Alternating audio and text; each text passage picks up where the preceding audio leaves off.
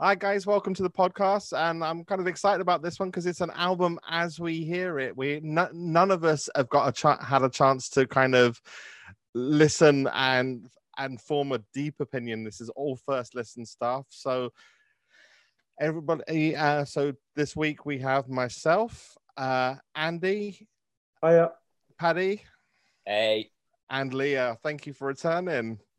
We're back. Exactly. You naked. Missed you on the Batman. Yeah, yeah, we should have had you on Batman Lear because then we could have talked for nine hours instead of seven. I know. Saves on the editing time though. Yeah. oh my god. let's just keep the momentum going. There's plenty to cover. okay, so I'm kind of interested. Do you want to start track by track, or do you want to start uh, by uh, your thoughts as it was coming out? Like, what did you think when this was announced? Like, Welcome to America was the album that was going to be released. Great place to start, Shopes. That's that's a good call. Yeah. Um. Uh, it, fir- first time we knew we were going to get a, an album that was a properly sequenced album, um, uh, as as as close to as we know intention intended to be released and put in, in front of people, and I think that's um, funnily enough, a lot of the, I think a lot of the hyperbole about the Vault and posthumous releases has, has kind of um, concentrated in on that a little bit. Sometimes, granted, we've we've had remasters and expanded editions and songs for the people and so on and so forth. Um, but this is sort of feels a little bit like like the real deal. Um, it, it throws up uh, many things that we can, we can talk about around. Um, you know, is it the right thing to do? Is it not the right thing to do? Uh, if he didn't intend something to go out, should it have gone? Uh, that kind of thing, um, which is is fascinating, and everybody has their own views. Um, but I I will be perfectly honest. I was, I think more so after I'd heard the uh, "Welcome to America" as a as it were a single first. I was a little bit. I'm not. You know, do I want to hear this? Is this going to prove out some people's view that oh, it's not you know not finished? Yeah. You know, is it is it sort of some ideas of like worthiness, um, all that kind of thing, and quality? Uh, I'm delighted to say that whilst this album isn't naturally my cup of tea necessarily stylistically from end to end, I've really, really warmed to it as a piece. There's bits of it I'm not as keen on. Some of it's stronger than others, but I do feel it's a coherent piece of work. It's a decent theme. It's it's. I don't think we've had an, an album like it before, and I do. I think we've had the odd tune which would fit into this album, uh, but I, I, I, really quite, I've really warmed to it. I've really warmed to it. I, uh, I went out with my bass player last night, and, and we were talking about it quite a lot. And he, he was, oh, dude, this, this is the first one for a while that's re- that I've is really, really my cup of tea. I'm like, ah, that'll be Talent to some degree. But anyway, over to you guys. Expand, please. I kind of can I can I just like quickly go, jump in on that last point. I think because and this is this will play out in a lot of the kind of discussions we're going to have. I think the reason your bass player might be into this album, it's because it's one of those things where it's stripped back enough where you can hear the bass, un like just like the guitar as a bass guitar as a prominent feature. So, but I'll give over to Leah. So, what did you think when this was announced? I had a financial meltdown when this was launched. I've never had so much cash coming out of my bank in one go. Honestly, got completely overexcited. I was at work having a complete meltdown, like trying to go outside the classroom to pre order. Um, I literally ordered everything in one go, no consideration for cost, no consideration for import fees, nothing. Um, so much so that I'm still waiting for deluxe because I just went straight for the estate. Um, so all I have is, as you can see behind me, I know everyone's listening to this and not seeing this, but I have my HMV clear vinyl. That's all I have so far. Um, and obviously streamed it on Spotify and things. I'm waiting for everything else. Um, but for for me, I was just so excited. for the first time in a very long time, I had that new album excitement that we all had when he was alive. That new album of what what is it? Because it was a package that, as far as I'm aware, was pretty much as he intended. It wasn't, you know, we've got the few bits added by the estate, um, like the tickets and all that stuff on deluxe. But as a package, it felt like something that he had put together and as it would have been should it have been released. So I was unbelievably excited. Um, I kind of like Paddy heard Welcome to America when they released that and had a bit of a dip in excitement. I hesitated a little bit, but I listened. I, I was kind of like, I don't want to dislike this album. I don't. I want to stay on this kind of positive train. so I listened to it again and again, and it really has warm, warmed on me. And since listening to the album, I'm not like positive through and through there are one or two I'm a little bit like mm, not keen on, but I have to say it has lived up to the expectations of it feeling cohesive and it feels like it's been really well put together. It feels like something he would have released to me. It feels very much so packaged and ready for release. Yeah. So, uh, yeah, there's a couple of gems, but I am still in that warming process, I think of kind of get understanding the album and those little riffs that you don't really acknowledge the first time you hear it but then like an hour later that riff is going around your head again and again. I'm kind of at that stage so but i'm loving it. What about you andy? How are you been with it?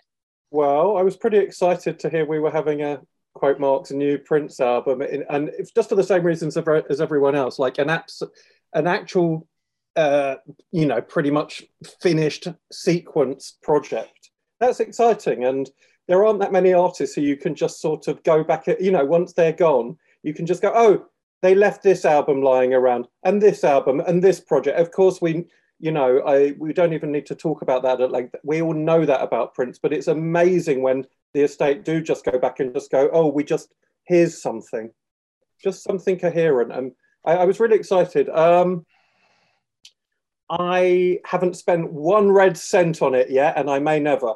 That's another. I, I don't think it's. I, I, I don't like the. Uh, I don't like rinsing the fans for the amount they're rinsing it for for what we're getting. I know it's all really nice, and there's tickets and there's set lists. I know you love the set list, Chopin, and I um, and I, each uh, that's great. But I, I I just just from looking around on forums and Facebook and stuff, I see a lot of die-hard fans for the first time saying they may hold back on this release. So when you're offering yeah. fans really great shiny stuff like this and they're not biting, maybe have a rethink. Maybe you know I, do, I don't like that that that that set should have come in at half price over here.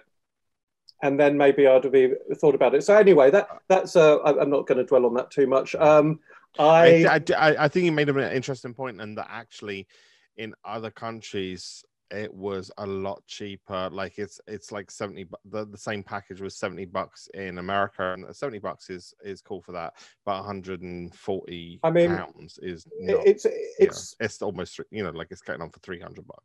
It's getting silly, and yeah. like you know, when you look at the sign of the times super deluxe down to just about 50 quid above it now on Amazon, well, 50 quid about uh, onto the start release price of this. I've gone boring. I don't want to talk about this stuff. I want to talk about the music, but, um, okay. but, but, um, but I, I but I, but I, but I do, I do think uh, it's interesting that this was the limit for a lot of fans. They were just like, this has got to you know this has got to get m- more sensible in future so i was excited for the album i have listened to it probably five or six times, one way or another now. I have thoughts. uh, okay. Um, should, uh, uh, do you want to talk about how you felt about it coming out of shops, or should we just go straight into oh, slicing and dicing? Yeah, I mean, when I I mean, initially when I heard that it was coming out, my first thought was, "Oh my god, finally something that isn't from the '80s." I mean, like, and I don't mean that, and and I don't mean that in that kind of thing. I was so happy with the Sign of the Times. I was so happy with the 1999, and I was really happy with the Purple Rain as well.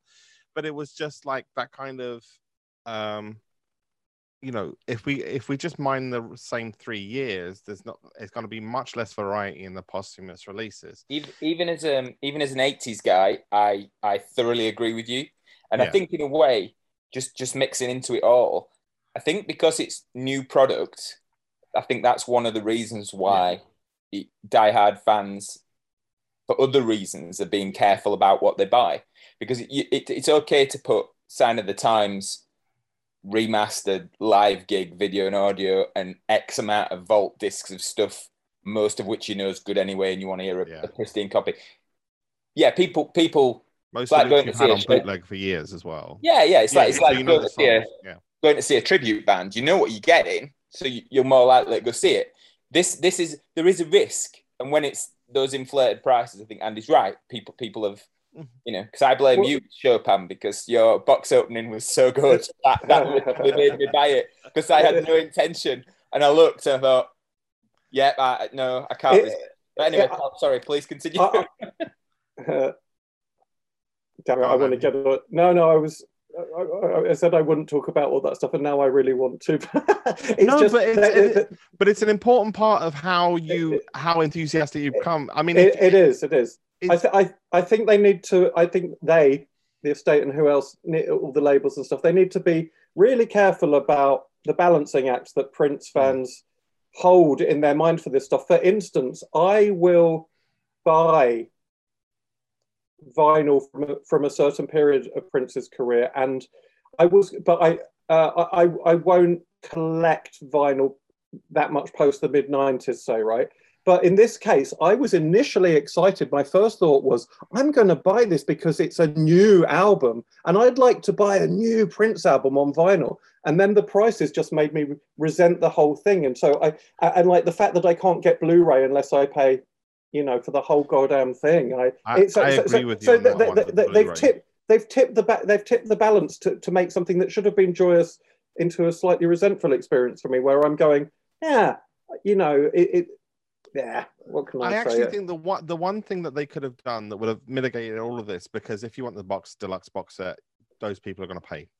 I know I speak from but but you know. but they're not now. A lot of them aren't now. the.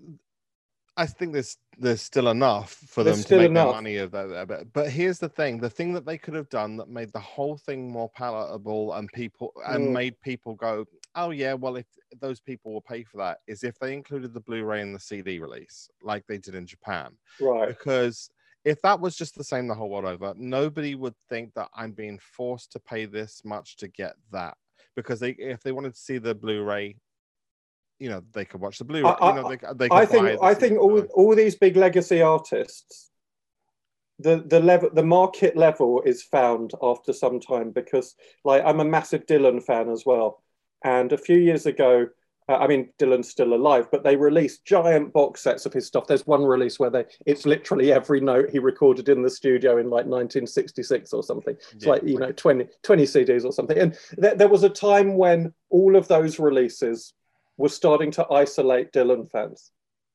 And then over time, I feel like they, they, they, you know, they get that. They enough people might buy it, Chopin, but enough Yeah. people may not as well. So, so they start to, they start Yeah, to sense the market a bit and start make, being a bit more sensible in the future.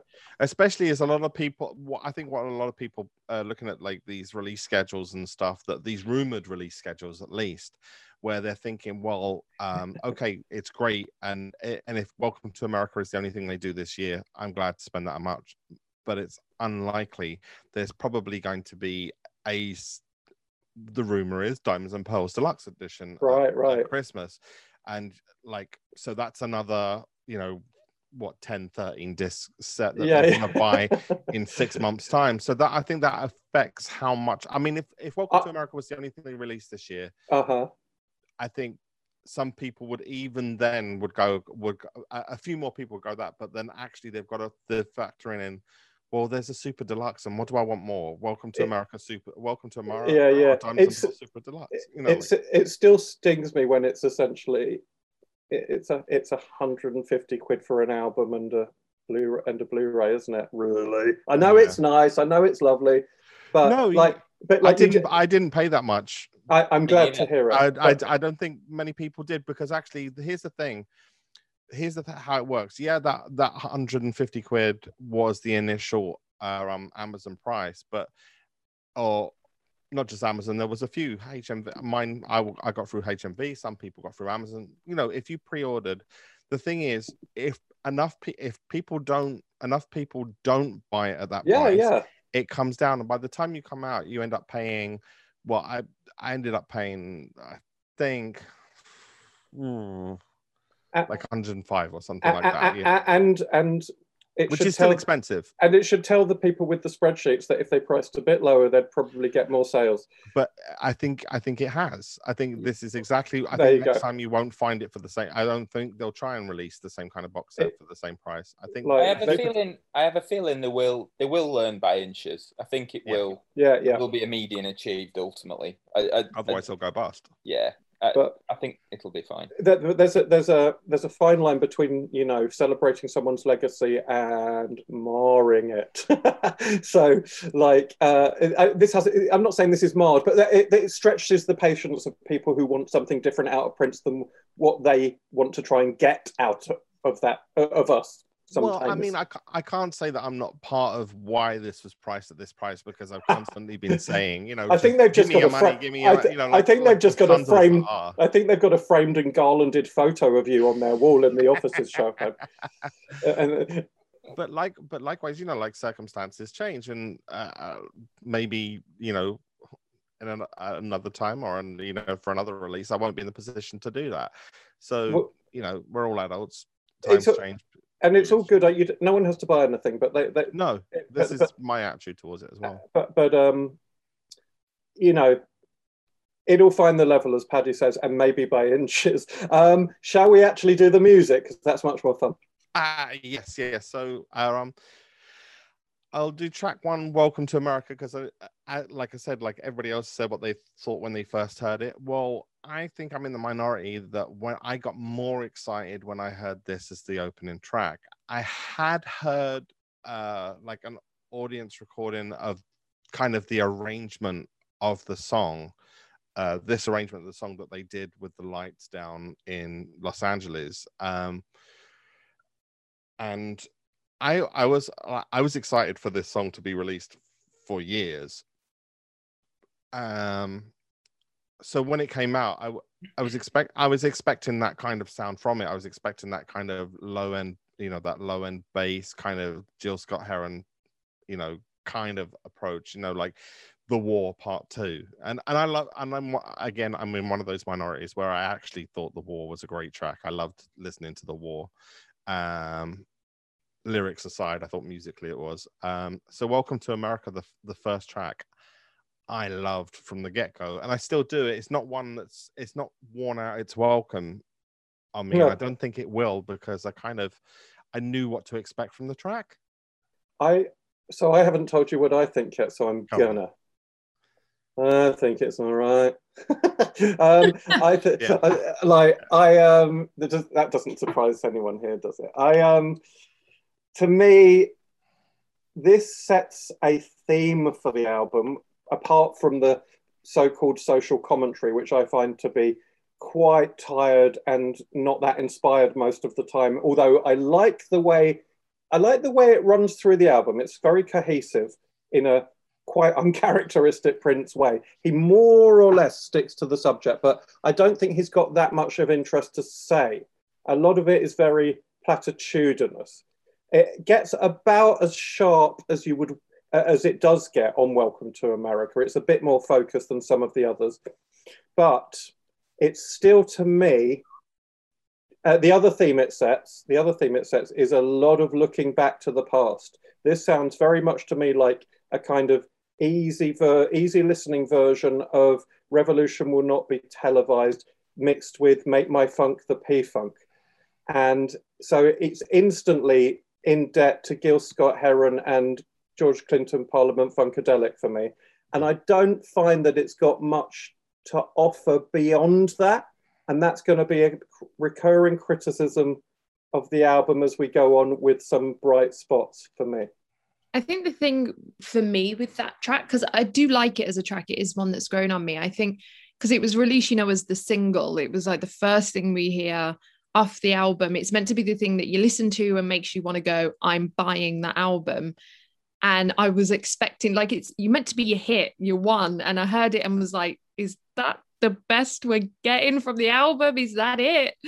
So th- that's why I had that dip. And once I heard the album as a whole, I was like, okay, there are other standout tracks for me on this album and tracks that I think are better than Welcome to America. I think for me, it just wasn't the one that I- should have been released. I know it's the title track, Yeah, but yeah. it just didn't give me, it didn't make me want to go and buy the album if I was Well- a Minarin. if that uh, let me let me be a git for a moment and say that if you're listening to the radio and you hear the scream at the start of Alphabet Street or Get Off, or you hear the funk lick of Kiss, you stop everything, right? Yeah. And that's what a title track from Prince did in the heyday, or a lead single, and we we all know that, so Yeah. I, it's unfair, but it does fit nicely in establishing the album. It works more in context, but I don't find everything set to five on that for me. What stands out? It, It's a great opener. It opens the album beautifully. It sets the scene. You know, you get the vibe of what's to come. I just don't think it should have been the single. mm, mm, You know, it's funny. I, I'm pretty much with Andy on this, as alluded to earlier. Um, I'm not. Uh, yeah, uh, it, it- as the first one that came out, I don't think it was an inspired choice. I think Born to Die would have been a much better choice, to be honest. Um, but I, I, I, and the other thing is as well. It. I- I'm not saying that that the themes and the messages aren't clear when they do arise through the album, but I think this track is a little bit overly blunt and generic. So you you just I don't know. It it, it, it's it a, it's a, feels a it- bit sloppy. Prince Prince is at his best when he's doing sort of social comment, and it's kind of in through the side window with a slightly sly approach well, or well, a well, comedic approach. like the cross. well, or, or- yeah, or, or let's be really unfair and compare it to "Sign of the Times," the single, Oh, which I is really. those- yeah, I, I mean, I mean, I mean, just because, just no, just on social commentary. yeah, go for No, it. uh, and it's completely unfair because this is uh, th- this is a bunch of well worn out, well reheated Prince kind of grievances or sort of or sort of observations on social stuff in Welcome to America. Compare it to Sign of the Times, and you've got like Hurricane Annie ripped the ceiling off a church and killed everybody inside, and there's just no comparison. It's just back in the, back in that day at that time, he would just hit you in the gut with it. Well, It I think ju- the uh, the uh, big disease with a little name was, you know, like again, was, yeah, uh, a- yeah, like a- uh, any any line from Sign of the Times, Yeah. essentially. It's just it's straight to the gut, isn't it? I mean, you're This- right. uh, this is the uh, thing. I would I like because even stylistically, I would never compare this to say "Sign of the Times." I mean, I mean, the one that springs to mind that is a fair comparison is something like "The War," and I I find this, although you know the musical moments in the war, there's you know there's peaks and there's more peaks and valleys, but I prefer the lyrics to this to the war. I think you've got to remember as well. He's a different, you know, he's a He's a different person. he's a guy, he's a, a guy, um, a, a man of color in his fifties who is, is standing up and saying something. 'cause he has a platform to do it. Yeah. That I respect completely. And and there's part of me, you know, the sort of trying to think how to articulate it. The sort of white white guilt bit. He's he he, he and people have had things to to think about and worry about that I that I can appreciate um, from a intellectual level, but I can't I can't say have hit me in the same way. It- and because and I think I think he sort of it, it- felt like he was a he was sadder and angrier when he that's what I feel is channeled through that song um in a way. So it's not oh so I can't this is where the comparisons to sign I struggle with because I think sign was a different thing Mm. from a younger guy looking at the world very differently. You're, you're you're absolutely right. But whatever, but whenever you're looking at the world and you're making an artistic comment with it, it the the question is how far do you get it over? How far do you communicate that, and how do you do it? You might do it in a different way. All I'm saying is I'm older now. I'm 47. When when Sign of the Times was out, I was 14 or 13. I forget. But um, so uh, and so so, but but, but Prince's Prince's later social comments don't hit me even as I've matured. Hopefully, I've matured in life, and so so you know, as a test subject. The, uh, uh, where, where, whereas, for example, you know, you I, I can think of other artists who are who are, who are older and matured and found different ways to express their social comment or whatever, and it and it it hooks me. I just don't. Prince threw so much of this stuff at the wall in, uh, you know, in his later career. Maybe starting at places like the Warshope, and I agree Yeah. that um, I've been listening to a lot of John Lennon in the last week as it goes. I mean, just getting into his solo catalog a bit more, and you know, the uh, and what, one of the things about this Prince album is that it may. Uh, what I really do like about it is it gives us more information about Prince and where he was at, and a bigger snap, uh, more snapshots to Yeah. um, triangulate against other snapshots of Prince. And, you know, Prince and Lennon have a lot in common in many ways. And they, they're very um, conflicted and divisive characters, even with the divided characters. Mm. And they both had big, big, big sort of needs to um, stand on a soapbox and tell the world what it needed. And that's great, don't get me wrong. Um, Lennon, but, but just thinking about how, um, you know, the weaker Lennon sloganeering, like for instance, power to the people. I'm just like, yeah, yeah, it Yeah. kind of doesn't mean much. It just sounds like stuff. The weaker moments of Lennon like that sound like the weaker moments of Prince to me, where it's all kind of poster sloganeering.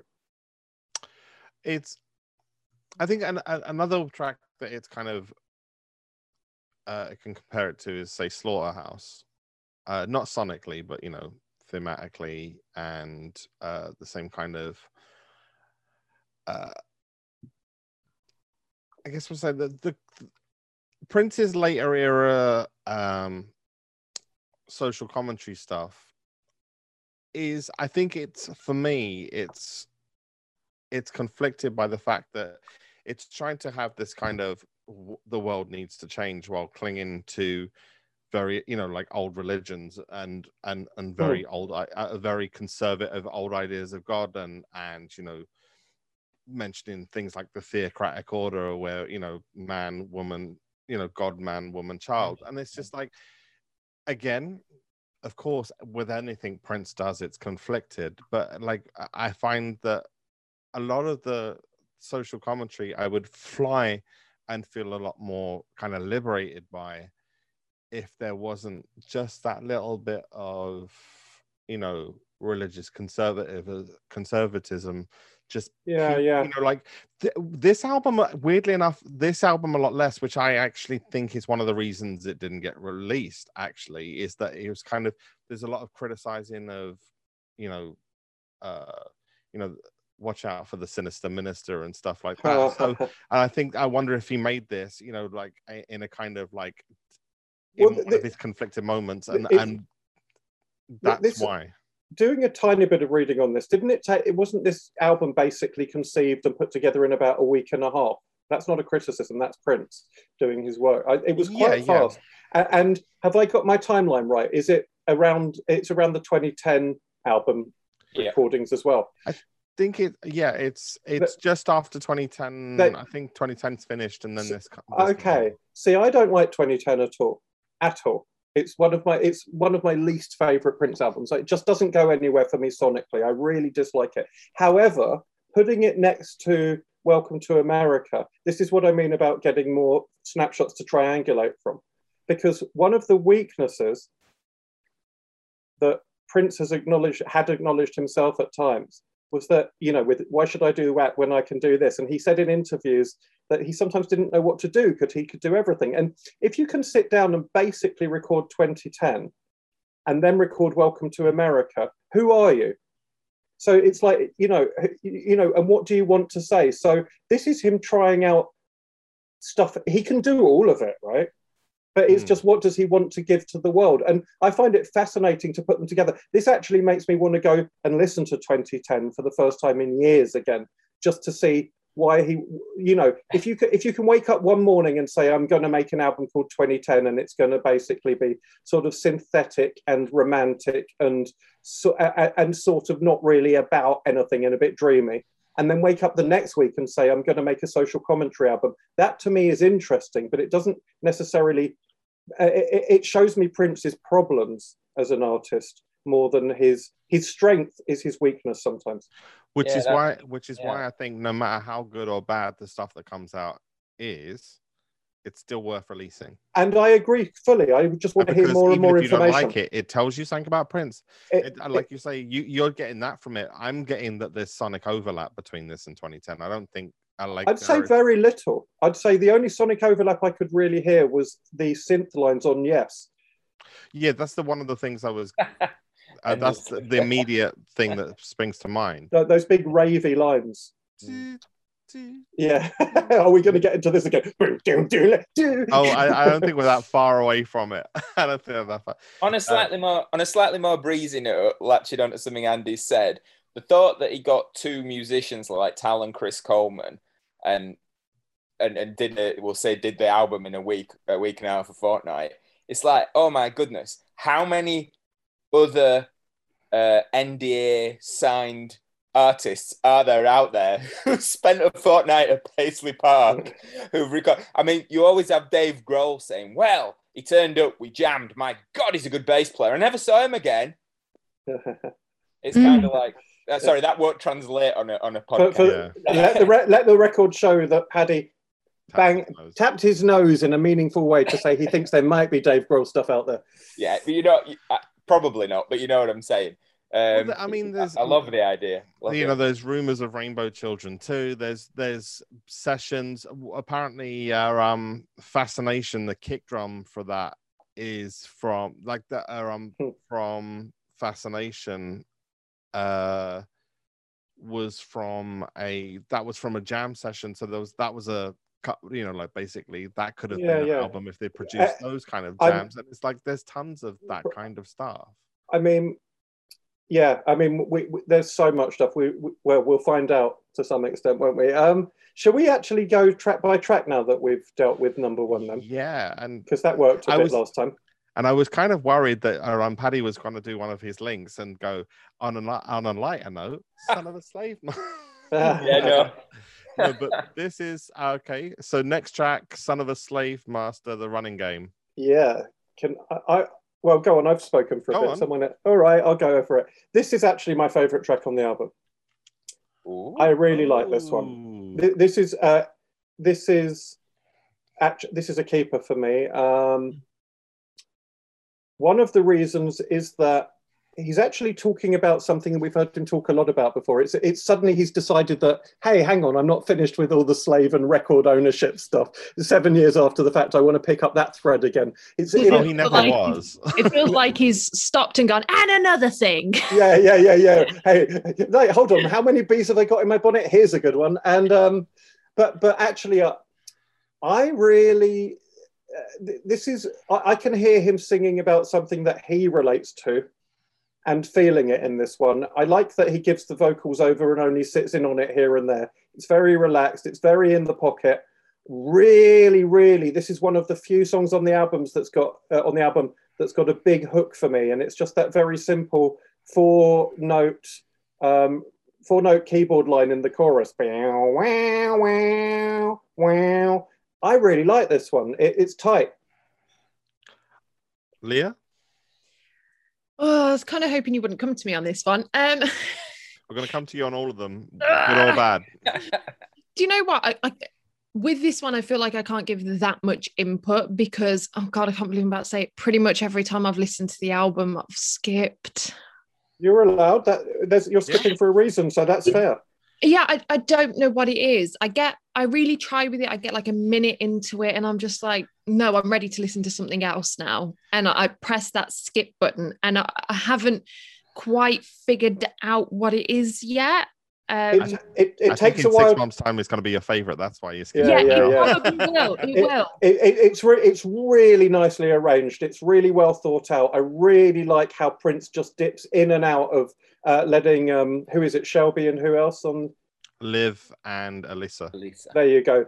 Letting those three do their Really? thing. Um, obviously, all programmed by Prince to do their thing. But Yeah. um, but I, I, I really really like the arrangement. There's loads of little bits in it. It's all held together by that chorus. I, I love it really. Actually, weirdly enough I, I when i listened to it the first time i was kind of all i was i was kind of thinking of do you know tic-tac-toe from plectrum Yep. electrum Love i was that. kind of yeah i love that song and to me that's what it what i mean it didn't it sounded like it was the kind of same vein of songs you know like you know how Prince has um, branches, um, branches on his song tree, and you know, like Mhm.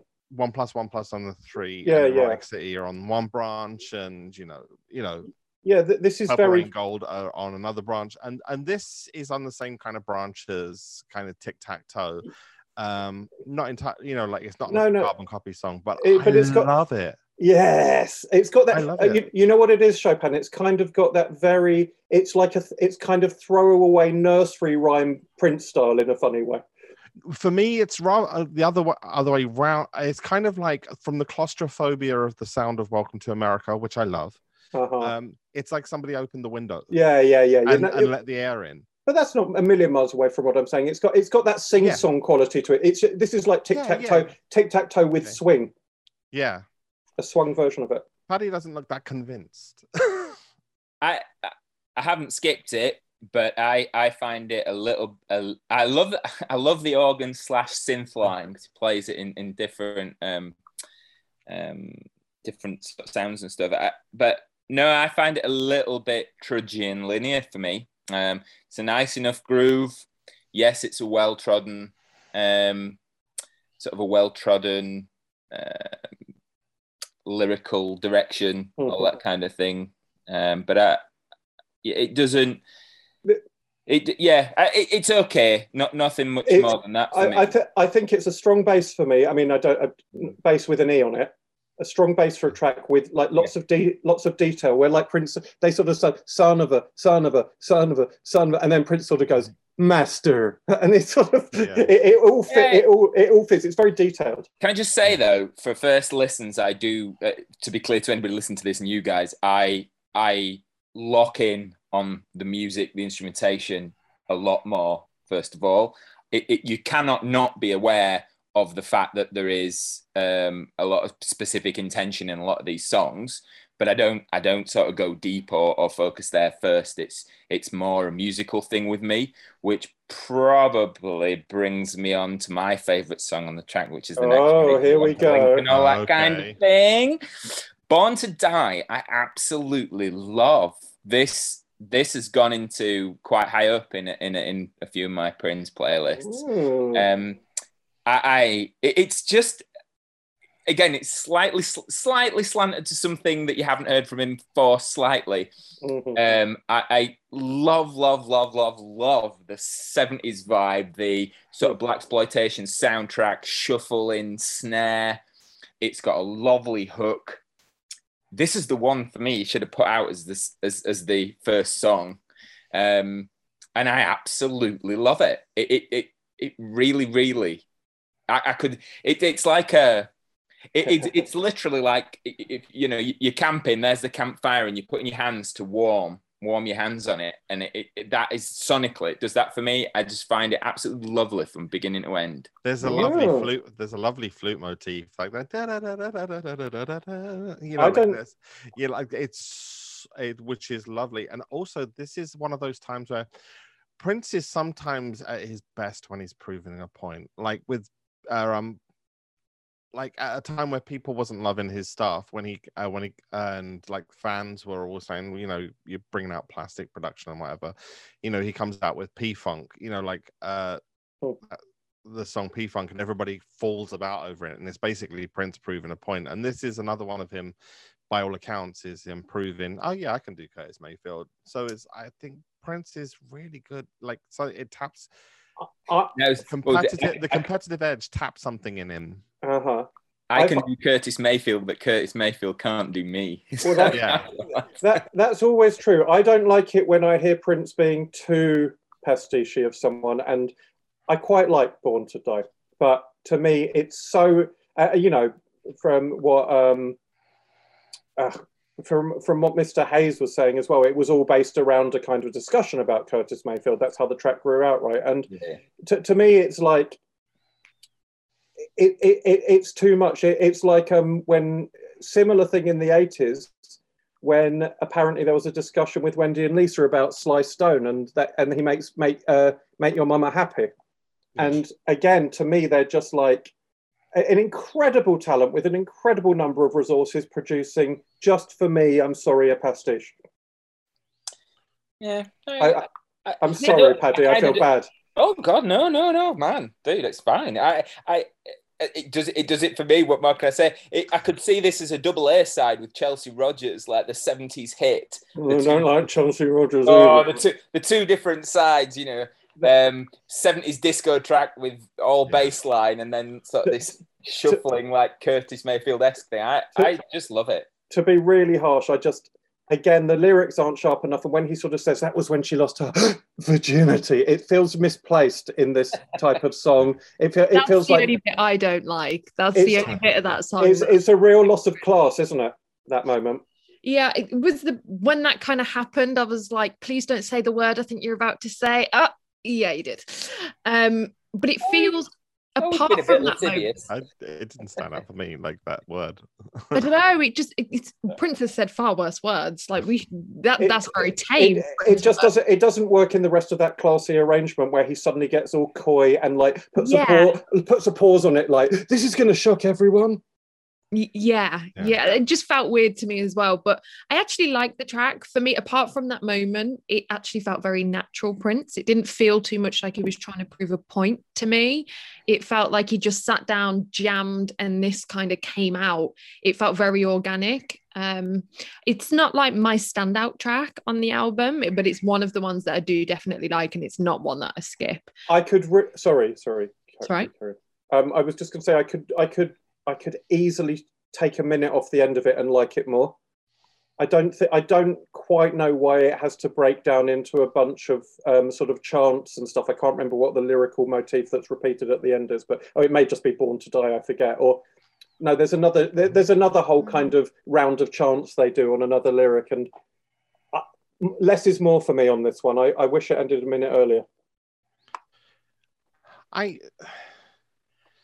this is it is it the you know the greatest song on the album or uh, I'm not sure it's the best song on the album but I, I I really like it I really like it and and I and I see more than pastiche in it and and some of his vocal presentations are like are like the you Mm. know the way and not to kind of go on and sing lines but some of the ways he holds back and you know like the way he da, da, da, da, you know when she's pimping every bottle from uh, New York to LA and like like there's some beautiful push and pull with his vocals that like the although yeah they're maybe pastiche but there there's enough of him in it to stop it being like kind of oh he's just doing Curtis Mayfield. I may not even have you know like if I, you know, I'd lif- listened to it off the bat, I might have gone. I would if they hadn't like amped Mm. up the story of it. I think I wouldn't have concentrated so much on the comparison. I, I think that's fair point. I think um, I'll, I'll pull back a couple. I've been a bit harsh. I, I like it a little more than I'm letting on, but sometimes I, I can't I can't escape the fact that it sounds more redundant than it should be than it should do to me. It doesn't offer. It, it certainly doesn't offer anything new to music. Maybe that's not the point of music sometimes. Well, perhaps you're not a thousand light years away. Oh, oh, bravo, Pew, that pew. man. Well, it's my favorite song on the album. Yay! Yeah, That, abs- ma- that, ma- that makes me really happy for some reason. I think that's just a very sunshiny choice. yeah, it's just I absolutely love it. I've, it's absolutely no um, secret either. I'm a massive Andy Allo fan, and obviously Really? this was used um on with an Andy Allo kind of duet thing in the past, so we weren't completely unfamiliar from this track. Yeah, So we went into this kind of already familiar with most of the motif, motif, motif with an F.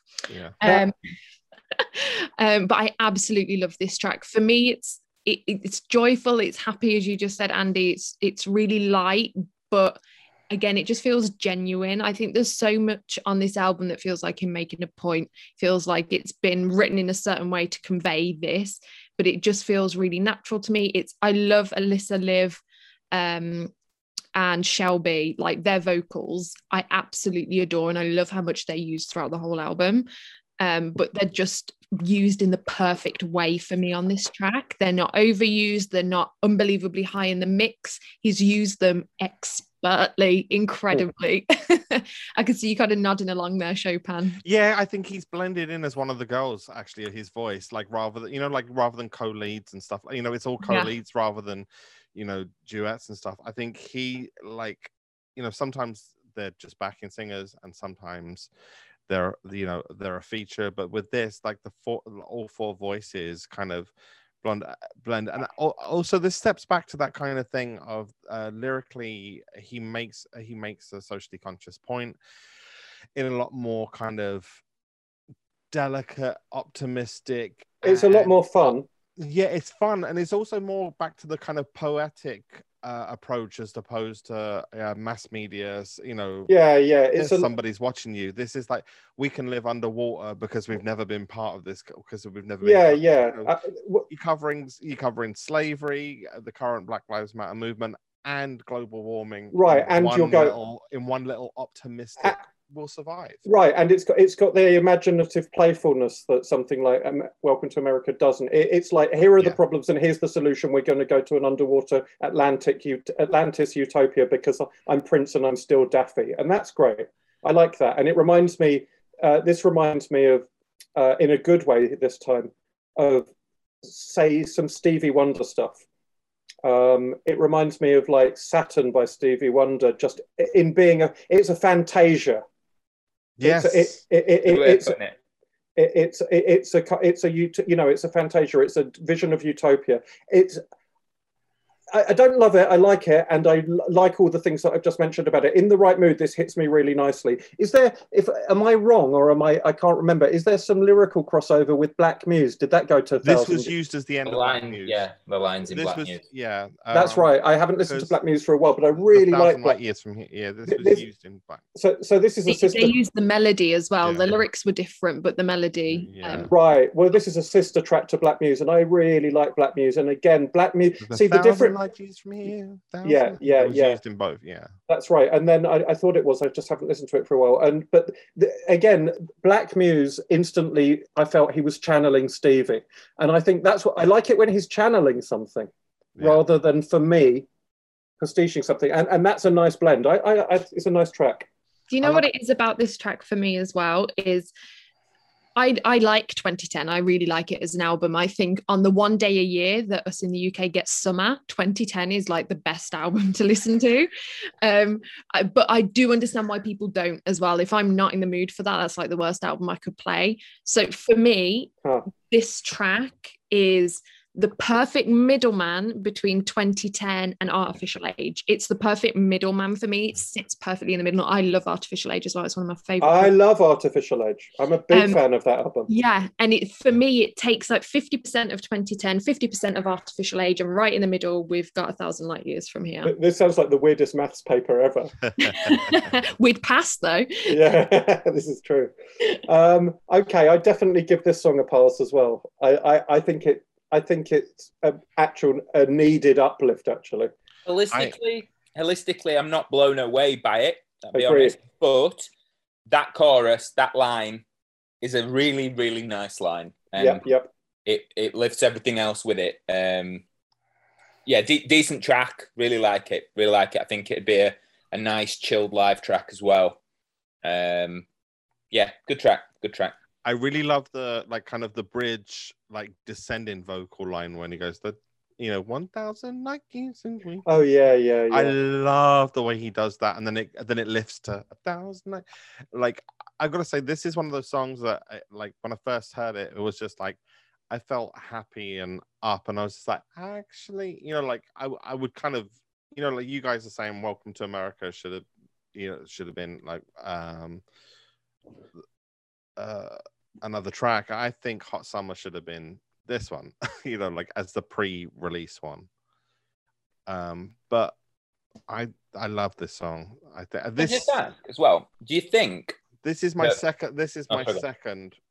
Uh, like it, it's only narrowly beaten out by a lo- another one, but um, I know what that's going to be, but I say nothing. yeah, exactly. But the second, but this is a comes in a close second, and I it just because I felt lifted when I listened to it, and and there's loads of little details in it that are beautiful. The gu- acoustic guitar in the background is gorgeous. I'm sorry, Paddy. No, no, it's all right. Sorry. Um, do you think? I, I, can't exactly remember what what you. It was related to this track, but I can't remember exactly. You mentioned that we mentioned the uh, the BLM stuff, Floyd. Do you, I, I don't know if this is an absolute no brainer or if it's not a no brainer. So I'm kind of checking whether I think I'm nuts or not.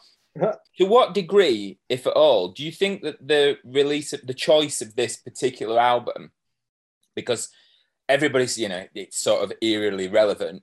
Yeah, it is. But I think most of the things he talk about, he talks Mm. about have been pretty much how they are for, for you know, for him for, for, for years and years and years and years. But do you think that it was a conscious decision to release it because it had this theme? Do you think that is that's an absolute lock? Well, I think uh, like um, if you're a good curator, and this is this is the argument for curating the releases from the vault as opposed to just opening the doors and letting anything come out. If you're a good curator, you'll you'll tap into the zeitgeist and kind of go, well, we've probably got a Prince song for every theme. Hmm. Like there's literally, I'm like, if you're saying that there's eight thousand recordings in there, you know, of various completions, I, I I wonder how that metric is, whether they consider um Now I'm just thinking, like, I hope aliens invade soon, and they're like, "Oh, Prince made a whole album about that in 2002." Here you go. I bet you he did. I bet he did I mean, too. like, I'd love to hear Prince album. that- I think it'll- I- I'd like to hear a Prince album, a concept album about aliens. yeah. I, that's suddenly I've, I've suddenly drifted off into my own thousand light years from home here.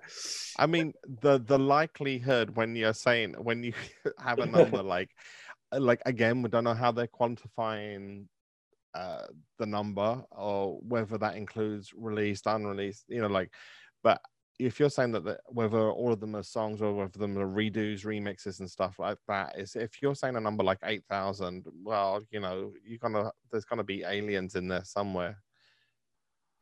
You know, like, this is Well, kind I- of weird. Sorry, well, I don't know what I did there. Uh, it must be the hot summer weather getting to my brain. Oh, awful. This now. I'm, I'm sorry, I'm going to have to jump in first on this one. I think I am definitely the pariah here. Um, and I've answered a few threads online about this. I like this song. I like it for its simplicity, its tertiary nature, the slight superficial bubblegumness of it. And I think this would have been an absolutely banging live song. Um, I really like it. it. It in a funny way, it sort of doesn't fit on this album a little bit, but oh, if you'll forgive me, it fits because it doesn't fit, and, and and because it's it feels to me to be the one that sort of doesn't. That makes it make sense in the context of everything else. But I I really like this little ditty. It's it's it's terribly simple. It's mechanically, you know, it's a penny farthing mechanically. Um, I love it. Absolutely love it. Well, at this point, it was decided that Paddy should leave the podcast and go and do something else for the evening. I He thought made- about that. Two. I'm leaving two in that case because I flipping love it as well, I Paddy. mean, d- did I miss something? Oh, Are thank are- goodness. Are you still talking about Thousand Light Years from here? Are you talking about This Hot is hot summer. summer. Summer. Summer. what happened there? Because I, I, I, didn't did a link. I did a Paddy link. did a wicked segue. You were still playing with the dolphins underwater, Chopin. Sorry, Shopes. Wait a minute, those aliens abducted me for ten seconds. I didn't notice that. like Oh, it just dear. all I heard te- was a click and what happened there, and Te- I, like, te- I te- didn't- 10 seconds your time. It's 2025 here. Welcome home. oh my god! Oh my god! I did not hear anything. Sorry, Shopes. So, Shopes. So now you know what I was talking about. What do you think of it? Okay. Um. So this isn't a new track. This has been around for since I think this was actually uh 2011 along with uh Be- Rich Friends was actually streamed. Was this a Current. tidal one? It was. I remember it coming out. Was it? no, one it was released on the current Oh, that was radio it. show, and then everybody kind of MP3'd it around. Yeah. Uh, so you had rich friends as well, and the, you know, the family even did their joke about, uh, um, you know, hot summer at Maynard's, you know, like the grocery advert. But I- didn't like it then. Uh, it sounds better now that I, I like it a bit more now that it's not um you know kind of like a low res copy and I can hear a lot more of the it sonically. The the comment I kind of wrote down and and I don't know. I think it's like the photocopy of a photocopy of a photocopy of a photocopy of cream. Yep. Right. That's my like. It's like. It's got that thing pumping it along. I, I think if it was a minute shorter and it was more like you know like how Mars is like two and a half minutes. Like if there was two and a half minutes of this, or there was a lift or something that had at the end, I think I'd because I don't actually mind the you know everybody da, da, da, da. like I don't mind all of that, but it it kind of just go it just says hot summer one too many times. About and- 40 too many times, I It makes, think. Yeah. it, it makes me think of screwdriver more than cream. I can kind of see where you're going. Don't get me wrong, Shopes. well, both are better songs. I, I, uh, yes, yeah, I'd go with that. but Yeah. that I mean, I, I don't. Yeah, Hot Summer is like. I think the first one on this uh, so far that I've kind of like is just like it. Mm, it plods along. Uh, maybe it was a bit shorter. I'd think more of it. I don't hate it, but it's like It's a great cleaning song. okay, like when Um, you're scrubbing the sides in your kitchen, yeah, what a banger. I can kind of see that. I can, I can see of- that too, but I, that just makes me itch. Like, as a, I'm not. I'm like- not entirely sure that. That's, it may, it may, I mean, I, I think if you take a lot of amphetamine and want to clean every nook and cranny of your kitchen, have this song on repeat. it, yeah, I think that would be a terrible day, but I think you'd get a clean neighbours. kitchen out of it. Now I can just imagine you in a straight jacket going, hot summer. What, hot what I, summer, I- summer." I'm not I'm not a massive fan of this song, as you can tell. I think I'll tell you how it could have been good for me. I mean, Prince could have written this at any stage in his career. Just th- this this would have taken him about l- l- less than the. This would have taken him a shorter time to compose than it did to actually perform. Almost, it's like that easy for him. Mm. And but but I Kinda ca- like th- this is the kind. teacher, teacher, that kind Yeah, of yeah, thing, yeah, yeah. This is the kind of th- th- there's one iteration of this song that I think I could like, and that is if this was from 1982 and it was all on synths and given to, or 1983 and given to Vanity or Apollonia or someone, and really, really, really bubble gummed up because uh, I, I think as as tr- as kind of surfy surfy airhead trash goes. I'd like to hear the. I'd, I I could. I'd like to hear a '80s synth version of it rather than a kind of restrained guitar bop version of it here. I'm I'm so tempted to rock this up and shove a verse and a chorus in a set. I'll tell you. I kind of, Wicked. I, I'd be here for it if you did. Which I- I song think would, would you do? It, which song would you, if you were kind of gonna interject this? Which song would you do it as part of? Would it Oh be my like God. take take me with you, Cream, or something like There's a, that? there's And a pod there's a podcast there for that kind of talk. Oh, I don't know, but I, I I've played along to it. And, It and- might be quite good at the end of the time stuff. yeah, it, it could. It could. You Mm. could fit it in anywhere. It, it's a nothing. I know you like it. I, Oh, no, it- there is an aspect. I, I, I get exactly what you're saying. That's why I'm saying. Like tertiary, bubblegum, superficial. Yeah, It is yeah, a yeah. nothing. But the fact that it's a nothing. This is this is a thing I always not. Again, I sound like I'm being vaguely insulting, and honest to God, I'm not. But the stuff that's a nothing, musically, there's something really clever about it- that. it- yeah, yeah, yeah. There Really is. Uh, clever about well, well, that. This, is, this is Yeah. leading on to something I wanted to criticize about the album in It's- general, it's but a I'll bit do of it. palate cleanser. Well, yeah. It, Hmm. here's the thing: nothing's on this album as a as a whole. Nothing is pushed prod, production wise to its extreme. It's very in the middle. I, I like. There's not a lot of air in this album. It's a very compressed sound, and I would Yeah. like. I, I would really like. Like for me that. Okay, forget the vanity stuff. He could. He doesn't have to time travel back to the 80s and do an earlier version of this. But if somebody uh, it, basically, if if he decided to produce this full out and make it sonically sc- skankier or something, I could like it. But because it's all done with the, there's a lot of restraint on this album, and it means that nothing, really sh- it hmm. doesn't shine out as its own sonic piece. A lot of that Are is you saying? Oh, sorry. Are you, are you saying it's too well recorded for what it is? I, I would say, uh, as a rule, yes, I am, and I would. like say, if I- this oh, was recorded I- in a cheap New York Hang on a studio. minute. yeah, yeah, yeah, yeah. But Sorry. th- thinking about if you think about the way it came together, it's essentially a a, uh, a power trio music. Essentially a power trio musically with some depth in vocal, with your sort of triple threat. Yeah, yeah, yeah. Sometimes lead, sometimes not. And then Hayes was the guy who produced it.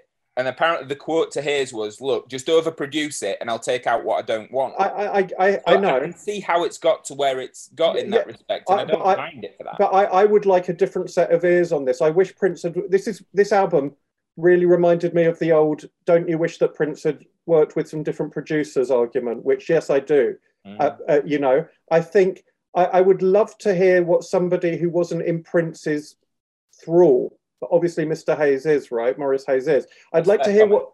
I'd like to hear what a really, really interesting creative producer could have done with this material in the studio, and like given every song a, a different sonic soundscape. I still, I think there needs to be so much more air and hiss at the top of this album, and particularly uh, like this song could do with more air in it. It- It's too, it's too, everything's too polite and restrained, that so that it's hard for stuff to really stand out and fight for itself. Again, I yeah, yeah, symptomatic of something that was put together with the trio in, in a week and a half. I, I, I get how Yeah. it is. How, I can understand as a musician how this is how it is. I, I get that too, Um, but but well, I mean, you clarified it further for me, but still, I, is it? It's not the right decision for me for Prince to say overproduce it and I'll take stuff out because oh, qu- quite right. In in the end, you're making something for people to listen to, so the people who, who listen Like, to it can, can if, think if, if, if you've got if you've got a power trio, but you pro- but you overproduce it to make it all sound uh, to make it sound like sort of MOR, you're Mm. fighting you're fighting you're, you're, you're taking away the natural dynamics that are available to you with that power trio and you're you're getting I, I think you're you're selling yourself short there, there's loads of songs on this album that i think could really do with a different color Well, I think it's it's no Sonny and Michael the Undertaker in terms of power trios. Like you know, No. it's um, I kind of I think it's it, it would have been maybe a like if we're talking about ways in which this could have been uh better recorded or something is if they learned all the songs and then they did a standalone gig at the Dakota or First Avenue or you know anywhere but Paisley and recorded the bed tracks that way and produ- produce those bed tracks just to create a kind of more dynamic i i, I track.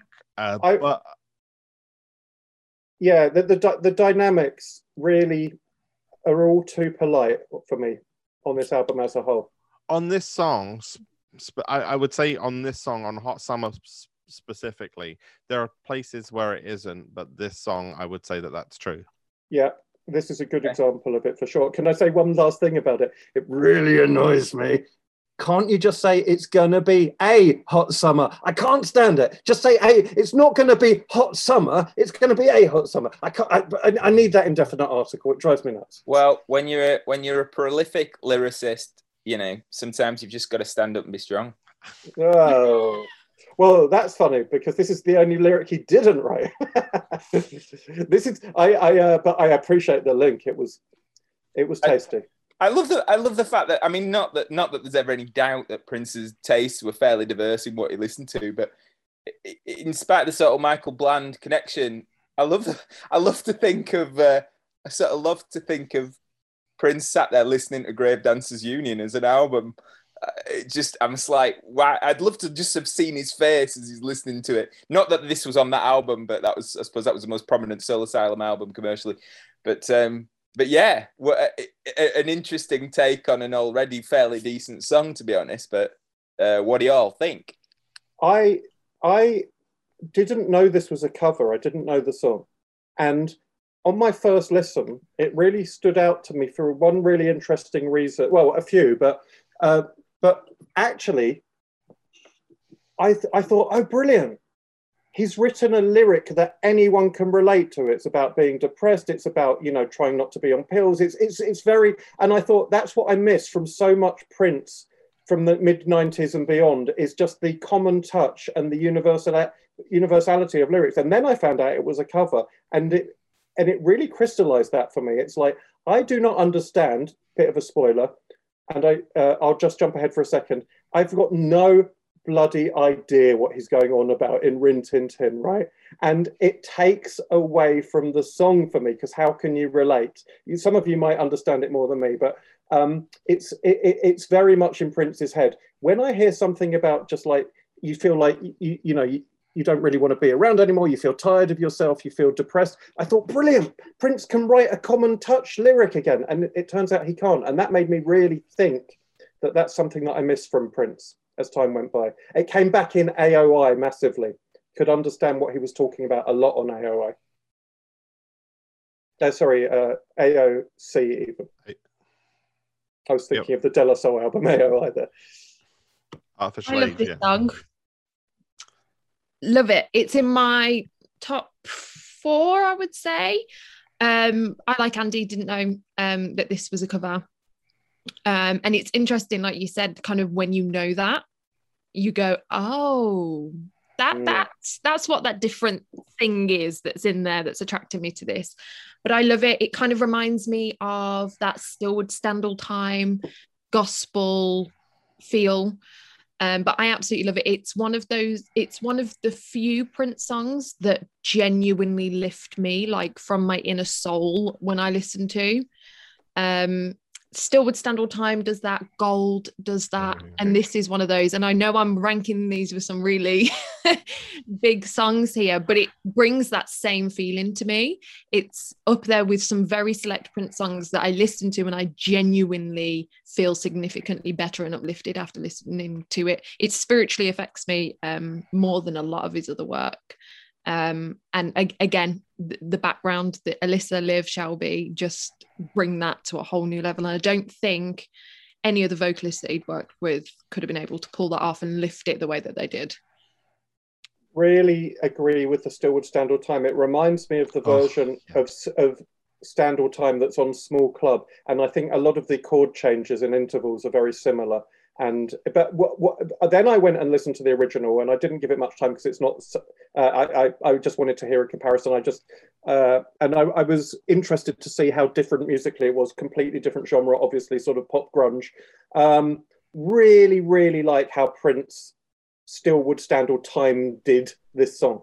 Really yeah. like what he did to it. Really nice. Really like his vocal delivery. It does upset me a bit that he couldn't necessarily write the songs that affect me so much at this stage in his career.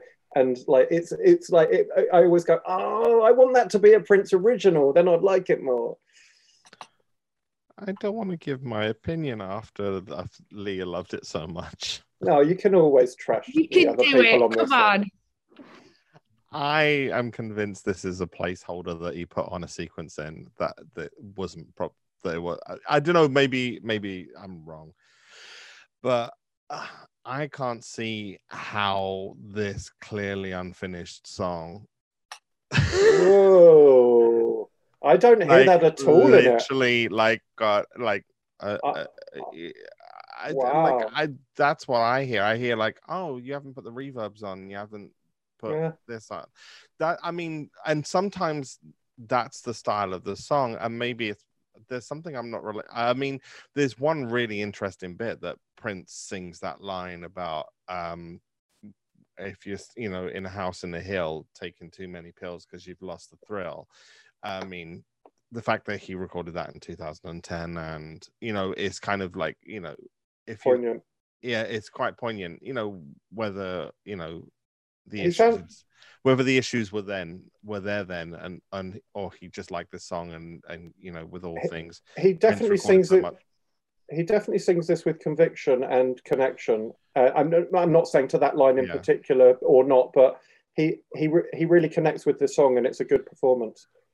Like this is the problem with prince is like there's no bad performance. Like they're always in tune on time. You know like they're all you know well played and stuff like that. But this i don't know. I just this was like a kind of um i'm not entirely sure i connect to the you know, like the lyrics of it, and I and Get- I get- love Stand all time. Get get a bit older and a bit tireder, like me, and you'll connect more. oh, I'm old and tired. You know, You're, not, you're no, you're not. You're not old and tired enough.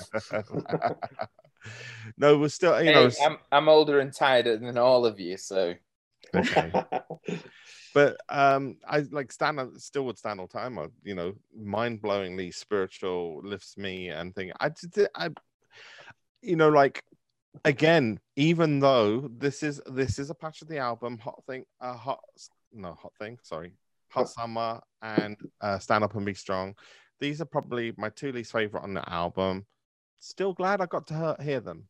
You know if we're talking about in context for no other reason than you know leah's getting feeling lifted from this right? So somewhere out there there's something and i and i feel this way about many other parts of his career that aren't my favorite and stuff i'm still glad i got to hear them and i'm st- like i'm still glad this stuff is coming out even if it's not going to be you know give me gold experience or you know Diamonds and Pearls feels. It's still, I think that's what we've got. You know, it's still, you know, a, a like a you know a good enough song, uh, performed in a good way, and somebody's getting something out of it. So, you know, it would be, I'm not, I, it would be selfish for me to go. You know, this is crap. It would should never have seen the light of day. It's just like, okay, well, this is, you know, out of the out of the ten thousand songs, Prince songs I've heard, this one I don't relate to, uh, and I, can't I, gel with. But have we heard what Paddy thinks on this one? go on. Um, I yeah, I I, I really like the original. Um, That was very hazardous. I like. I I have to well I have to think about this one because it's got a few dynamics, and I'm a Soul Asylum fan, so I'm sort of it, Yeah, it's, yeah. it's different for me. Yeah. Um. eh, it's it's a fairly solid cover for me. He does his own thing. I don't. It, I have to say, I don't think it feels like it's a filler. I think the song, I can see how the theme of the song is. Yeah. Um, it has humanity, and and that that that kind of thing, like a genericized humanity, and that kind of thing, sort of a non-political humanity, and that that perhaps sat in the middle of this particular album does something has more power because of it. I don't know. Yeah. Um, but yeah, I, I like it. I I- I would I wouldn't have minded had he been a little bit heavier in guitar, but that's a guitarist from a band saying that. So I I- don't think that holds a great deal of water. But you know the the, the sort of gospelization and the soul, it's it's okay. It's okay. I I I enjoyed it, yes, but um, not Not mad blown away. really. All righty. Where are we next? Or have you got a link for us, Paddy? Even? I'll just check the record, see where we are. yeah. You you cross them, Andy. I'll let them in, mate. got it. Got it. Assist. Yes. uh, check the record. This has got to be Chopin kicking us off here because I've got a feeling. Uh, best song, the- best song on the record. What makes the entire every album, every version of the album that I bought makes it all worthwhile. Like, what was the very first thing you thought when you heard it?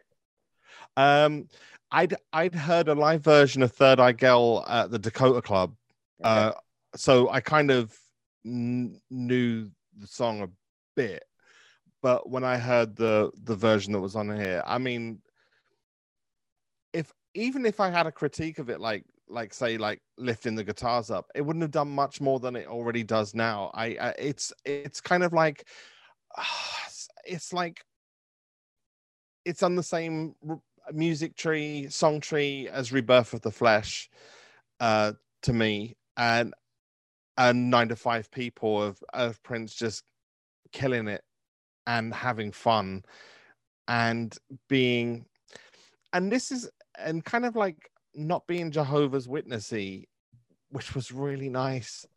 like and and and this and this era I, I i wonder if this is again i wonder if this is why this album didn't see the light day. i know that, that there was you know with the band didn't end up touring with him.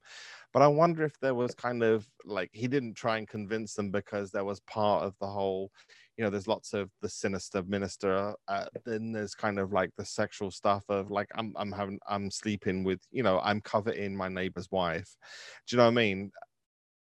You know he's breaking one you know potentially breaking one of the 10 commandments in this song. And it's like i love it absolutely love it and i love the bit where he does that uh, there was something he was doing around this time where he was trying to find alternatives because he found uh, soloing on guitar so easy.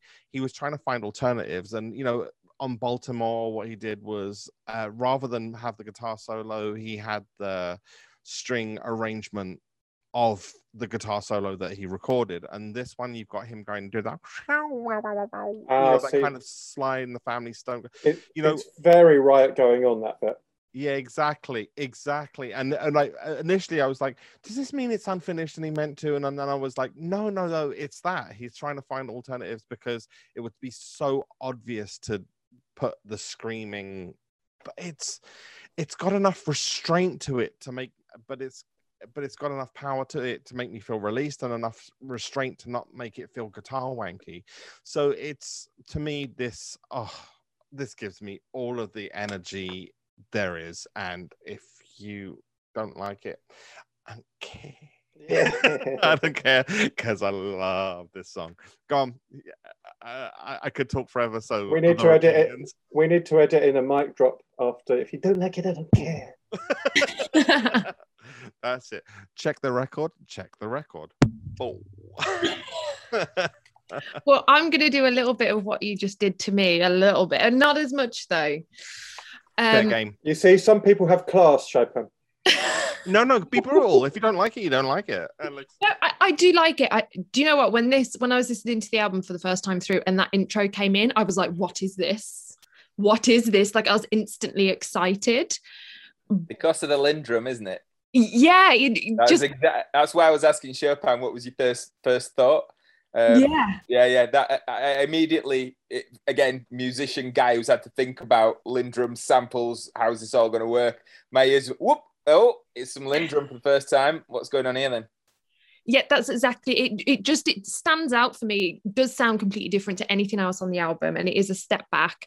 Um, but I don't know, it just didn't quite feel to me like listening to the track as a whole, it never fully lived up to what I expected after that intro. I don't dislike it. I think it's a brilliant track. And I do not think that it's like, if I was to list best to worst, it wouldn't be towards my bottom end.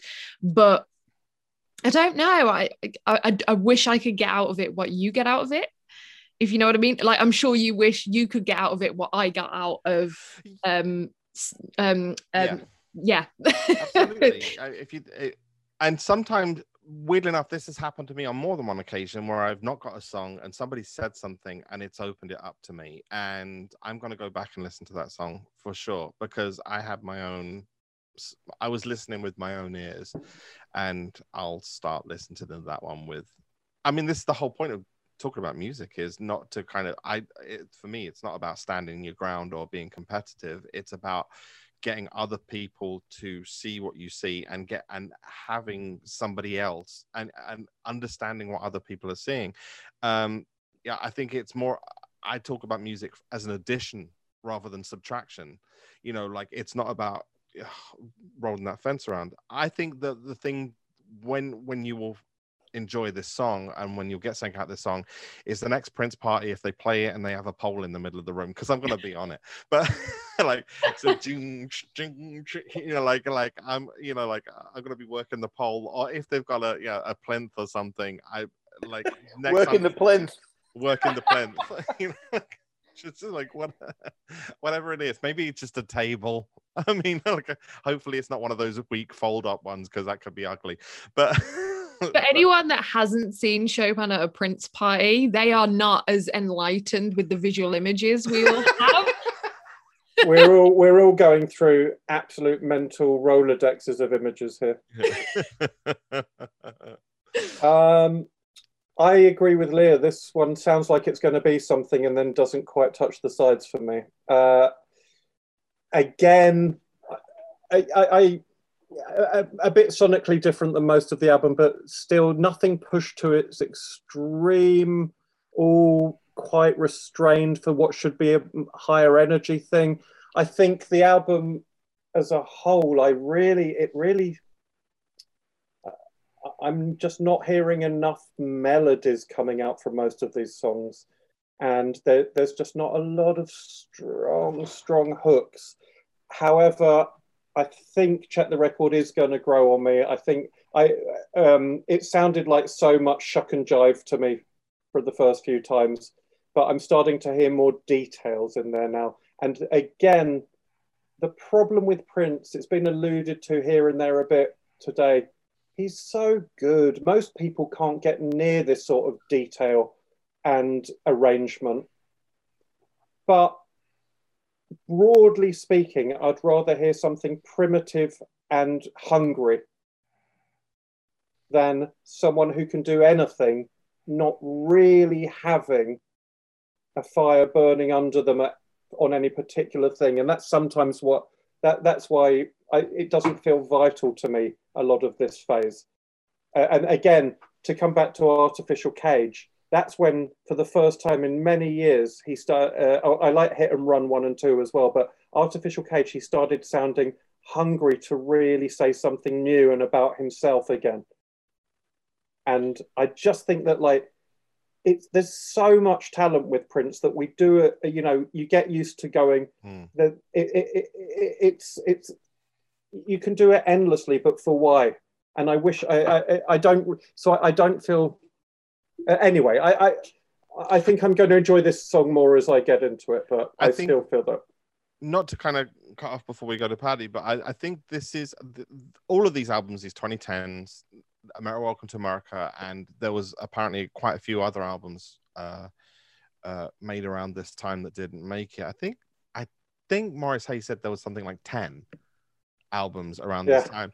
And uh, uh, um, which might include 2010 and uh, and this but i think it was unreleased so this would have been that means that there's kind of nine more. Um it, and, and i'm not sure if that includes black is the new black with the MonoNeon stuff.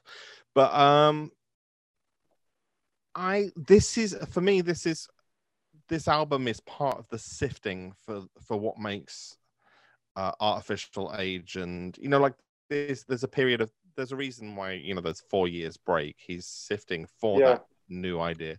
And this is the kind of work that he's doing to find plectrum electrum.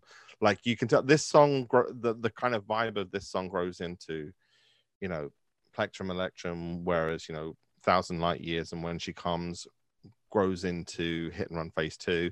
So um in 2010 there's ideas on that that grow into AO, uh, aoa um I realise I've been calling it AOI and then AOC and it's AOA. I apologise for anyone who wants to shoot me at this point. A- A- aoc is a It's a, yeah, I know it's, a, song. senator. It's a what? Sorry. Oh, well, it's but anyway, Ocasio-Cortez. but um, but yeah, I, th- I but this is one of those this is one of those seeds where I can hear the song it grows into, the the tree it grows into, uh, Uh-huh. which is and I love Plectrum Electrum. I know many people way prefer AOA or yeah, but yeah, I love I love Plectrum Electrum and I love the whole Third Eye Girl thing. And this to me, I, I you know,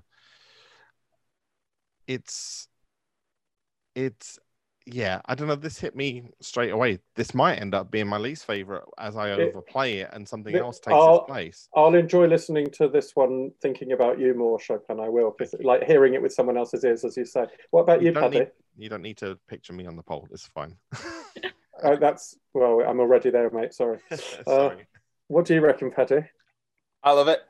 Yay! Love it. I really like the track. Um, it sounds like it was. Re- it sort of. It's got that vibe. It sounds like it's recorded live. There's lots of lovely little bass fills at the end of phrases.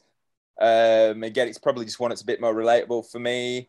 But I think there's plenty going on. Uh, it, you know, I, really like. Yeah, I really like it. I'd say this is in sort of. If I had to pick sort of five that I really liked out the album, this Uh-huh. would probably be number two, Cool. possibly three, two or three. Um, Have we have we had your favourite yet? I'm not sure. Oh, Oh, yes, we, we yes we have. Yeah. Sorry, hands down, Born to Die. Yeah, yeah. Born to Die. no, yeah. Um, yeah, really like it. Really like it. I'll be honest, I can't recall it from the Third Eye Girl live stuff, so I'd, I'd missed. Um, I'd missed that. Did you mention that on for check the record? Yeah, it's it, Yeah, it was I- ju- it was only played at the Dakota Jazz Rooms. That's it. Ah, it right. wasn't like a regular on the set. I couldn't remember it, but but yeah. So for me, this would have been the first time it, it sort of entered entered my life, if you like. But yeah, I really like it. Um, possibly part of a me- medley with Hot Summer. I don't know. Right, but no, yeah, grand, grand. It's funny we, uh, just to go across what you said about the albums and stuff being rela- released at the time. So, if you consider what you know, the ones we do know about, so we Mhm. have um, Art Official Age, four years later. For me, then, if I'm looking at the album 2010 and the Lotus Flower, say as a trilogy, Hmm. I think this is a stronger album than all of those four albums as, Ooh, you- as a as a coherent piece of qualitative work. I do. oh, Yeah. I wow, do. You, you take this over AOA. No, no, no. I'm saying no. no I'm saying uh, the Lotus Flower trilogy and. Oh, sorry, yeah. um, and- Oh, you take this and- over Lotus Flower. Yes, I would actually, and that's as a guitar player. Uh, Well, it's from the Lucky we're not in the same room now, isn't it? Oh dear. From the perspective, don't get me. Uh, yeah, yeah, yeah. I love all that stuff. I love the Minneapolis. I, I, I love it, but that I'm coming at it from the point of view of being a coherent, tracked album. Uh, this this is, uh, in some very traditional, true sense. I just think that this album makes sense. It- it- Uh-huh. it- from beginning to end, it does make sense to me. I'm Uh, not. so in that, I'm not saying there aren't stronger songs here and there. Uh, That's, I'm not I- going with that. This is interesting You know. because I, I I'm no fan of Lotus Flower and I or even um what's its sister album Minneapolis Sound or if I just Minneapolis no Sound, yeah. sound. Yeah. yeah yeah yeah I'm I they, they've got I'm no fan of those albums and I really don't like 2010 and uh but the thing the, the album we're discussing now it's it's almost too uh, I, I keep saying it it's almost too of a piece and it's it, nothing sits out sonically. It actually makes me want more spiky things even if they don't quite work such as you might find on um, Lotus Flower. Like I, I really like Money from Lotus Flower, for This instance. is really right? so bizarre because you, your taste and my taste, by and large, are very similar. And in the same way as you, yeah, I like the spiky stuff, the really odd stuff, the- Yeah. the, out there stuff a little bit more, predominantly 80s Uh-huh. and so on. But there is still something that pulls me and sort of centers me with how this has been presented as a Yeah. sequence piece of, of a, as an album release. Yeah, yeah. Uh, and it, this is like I was saying to my bass player Ryan was like, "Oh, this is you know this is my cup of tea. This album, I really like it." And I it, this album isn't naturally my cup of tea at all. So no. I find it odd that I feel like that, but I do. I I- think this is a a piece of work. The, the, the some of the the some of the parts make it a really really cohesive. Yeah. To me, quite a commercial, sellable I album, and I'm stunned it wasn't released. I'll be honest. honestly, the whole the, the most interesting thing to me about this album almost is getting a look into how difficult it must have been to be Prince and to be so good, and Yeah, to I'm not hearing you and, that. Yeah, and to not know who which Prince to be today. I think. yeah, yeah, yeah, absolutely. It, f- quite frankly, you know, if, if your thing is you, you release an album and you tour, and that's a cycle of a year or 18 months, what the hell do you do if you can bang a whole completed album together in a week and a half? What do you want to say? What do you want to convey? Is it something you've done before? Is it something new? Did you enjoy it? Have you gone off it since you did it? Yeah, Is, and it, is it still in your head? Yeah, do you yeah, and- those musicians and- on tour? What, what- do you do? Well, what do you think? What do you think the point of a piece of work should be when you're when you're that good and you've done it when you've done everything five times over like Prince had? Yeah. What, oh, what do you what do you do? And that that's so I find this fascinating in the questions it opens up about. Oh, Also- what, Pod, hey guys, pod, there's a podcast there. yeah, also- there The benefits and drawbacks of, of being a Successful. musical musical genius. I'm Yeah. probably polishing that a little bit too much, but the, the benefits and drawbacks of somebody who produces so much so quickly and so and, and such a different a patchwork of different stuff. It's Also, big one. also four different fans like vibing off of four different things like and and going yeah that's the thing he should have done. Like me lotus flower is a complete high point. I kind of get your idea with the full album thing because there's there's two songs that kind of chuck it away from being a cohesive uh, all the way through album and that's kind of like 77 beverly park and money are the two things that kind of step I love out of being I mean, the great m- songs- money, I, money's the two minutes I would keep from Lotus Flower. I, I think money money should be on MPLS Sound and like and another rocker on. But- He often Lotus did that Flower. when, when he got into his like, I'll release two two albums at once. There were often little, there, there were often little cross connections, like um, where like, oh, what this is going to be cohesive and this is going to be, and then it's not. No, it's like, no, you put that song on that one and that's. He was always tying up his shoelaces back to front Prince. Well, Common Gold experience, you know, like the kind of it, their Mhm. development is absolutely interchangeable, and and you know, you know, songs like songs that didn't even make it onto either album, like Interactive, could have been on both, you know, like and at times were, and and and like you say, this is the pro- this is the this is what the Vault curation. This is why this is so so well curated an item, is because it sparked this conversation about how difficult it is to be Prince with Yeah. this much stuff. If you can make this in three days, like if you can make this in three days, then like what do you do? This is What do again do? like the, the, more than any other. on you've labored forever on masterpieces and mm-hmm. made them. You know, you labored for a year and made a masterpiece, or you and then you chuck stuff out willy nilly and made masterpieces. more than any other album I've ever heard from Prince, or it's maybe just where I've got to in my understanding. But this is the this this album has made me think he should have put himself with a producer who would have pushed him at this point in his career, and done and done something done something with a bit of guidance or challenge. I, I I think rather than pushed him because I don't think that would have in any way gotten anything good out of him. I think he would have shut down and dug his heels in. I think this is he, I think he should have given it to someone else. But weirdly enough that you say this, because Art Official Age is one where he did give the songs to someone else, and Uh, it was Josh Welton, and and it did it did something Well, good and- as far as I and can it did see. something good. You know, like I don't know how I'd of compare it to Art Official Age because I do like Art Official Age. I'd Yeah. say it's snapping at the heels of Art Official Age in a way. For me, it's Just not even close. with, uh, Pedus. Uh, and, and again, I think Lotus Flower is a really, really good album. And and by and large, relatively cohesive as well and, and makes sense. But yeah, this this this is the um this is a consolid a nice consolidated saleable album. And again, in a bizarre way, completely counterintuitive to what I usually want from my Prince releases. Yeah.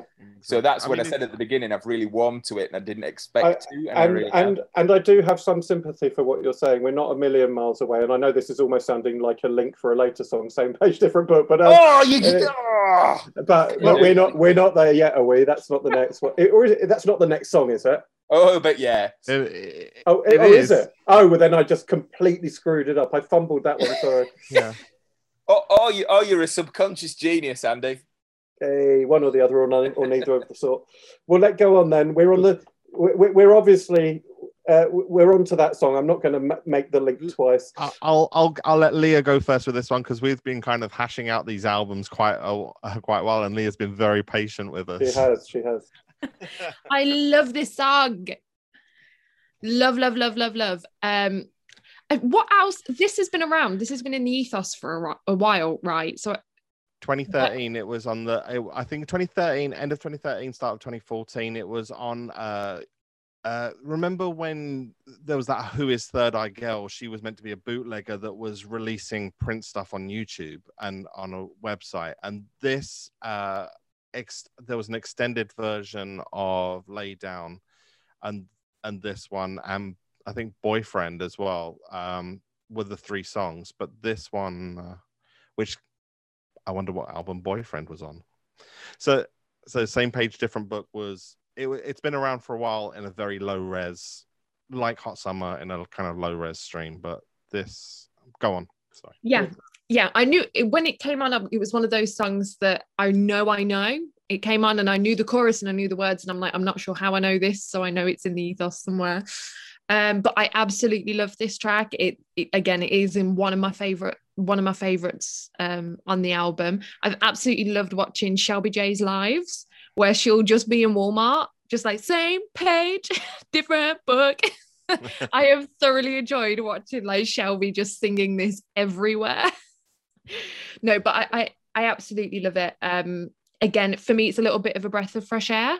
I, I must just have a thing for these a thousand light years, slightly lighter.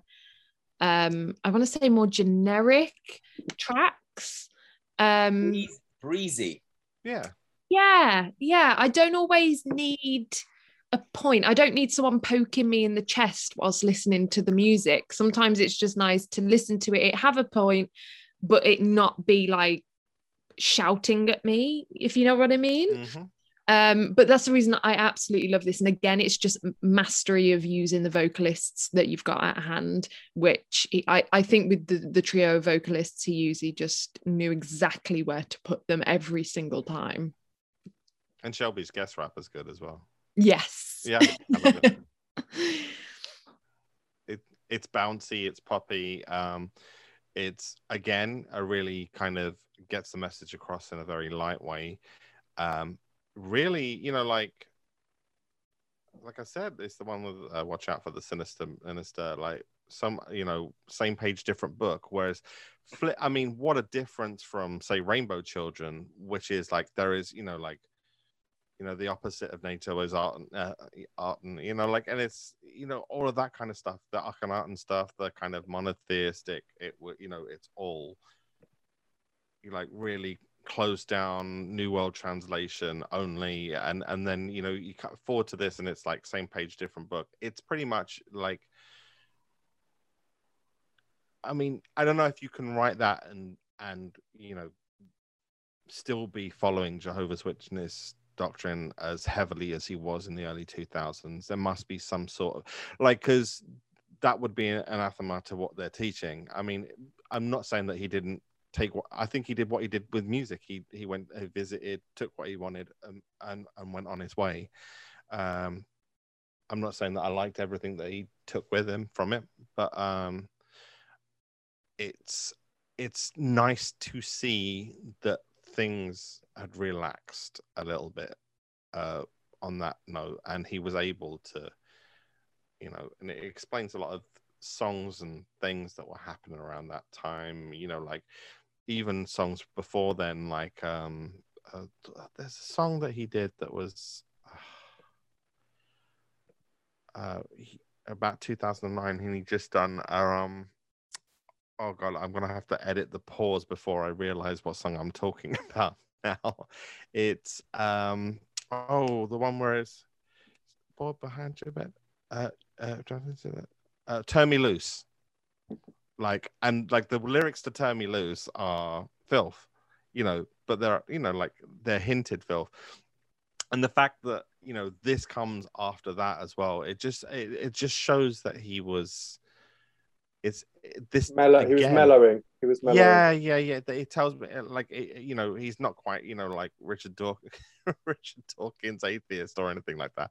But like he's you know he's he's mellowed on that what on that theology stuff a lot. That's that's even that's evidenced even more i think. I'm not jumping ahead but um for the next track when she comes that's evidenced Absolutely. even more so yeah i don't even need to go back that far. Like although, it, although again he didn't put this out at the time so he was mellowing but still not putting that out as his message.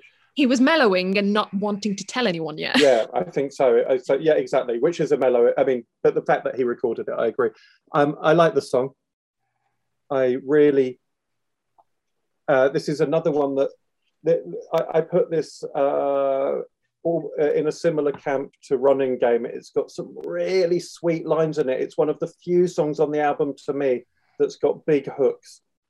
And it's, mm, it, I really like the chorus, really like it also lyrically and as you've been talking about it's a really good message it, to me it's it sounds like nothing the, the title same page different book I, I, was very late to this but it only to, it was only today listening to it for about the sixth time that i was like oh that's actually a really nice that that it's a, it's a cliche phrase but when he's singing about it he's singing about the bible and the quran and the you know what whatever other religious books I'm not smart the Talmud religious books I'm not smart enough to know but like that's actually that's actually really neat. He's using a stock phrase in a deeper way than I have given him credit for sometimes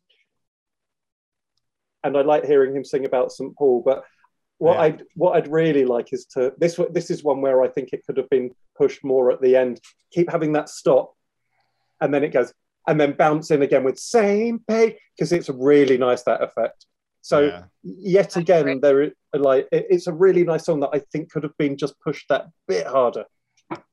I do like that bit where he's like, um, "We're better off chilling till the world ends," you know. And then the and the ba- and the the dirty bass bits. Oh, oh, oh. Yeah, all nice. Really, really, really good Prince funky bounce. Paddy. Yeah, I, I, I think it, it does have some resonance um, because of the breeziness uh, uh, and the way that the chorus is delivered. It's very catchy, similar to Thousand Light Years. Um, yeah, I like it. Um, like you said, no, the, the, the, some of the bass fills and the fuzz stand, out like that. Um, sta- it, it's it's kind of like a quality. No, al- album track's always a bit of a derogatory word in a way, and it doesn't have to be because there's a lot of scope with that. But for me, it's like a, a really solid, in line, logical album track for this album, and I like it. Um, um, yeah, good track, good track, Yeah, definitely earns its place. Definitely.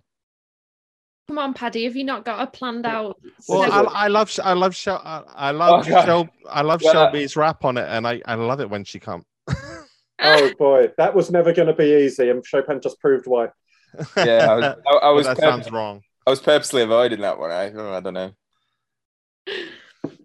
This is yet another interesting thing to me that opens up something about the album, which is when I hear the version on Hit and Run 2, because there's more dynamics in that album and there's more banging stuff and harder stuff and stuff. When it comes along, I go, ah, a ballad, like you would at a Prince show. When I hear it on here, it just sounds like, ah, another mid tempo song because there hasn't been enough variation for me in terms of dynamics and attack on the rest of the album. So it actually feels like more, more, more of the more to me. It doesn't, it doesn't, it doesn't. A ballad should throw throw everything before and after it into relief. I think, and this doesn't. There hasn't. there isn't much to throw into relief on this album for me. That's there you go. Love, I the, um, love the song on Hit and Run too. Yeah, I. Mm, yeah, I, I, I'd say slightly prefer the other version. Uh, as I've said before, I'm not a massive ballad guy post 80s uh, for Prince stuff. Um, yeah, I, yeah, I, I, I, I'm the wrong person to ask about this one in, in a sense.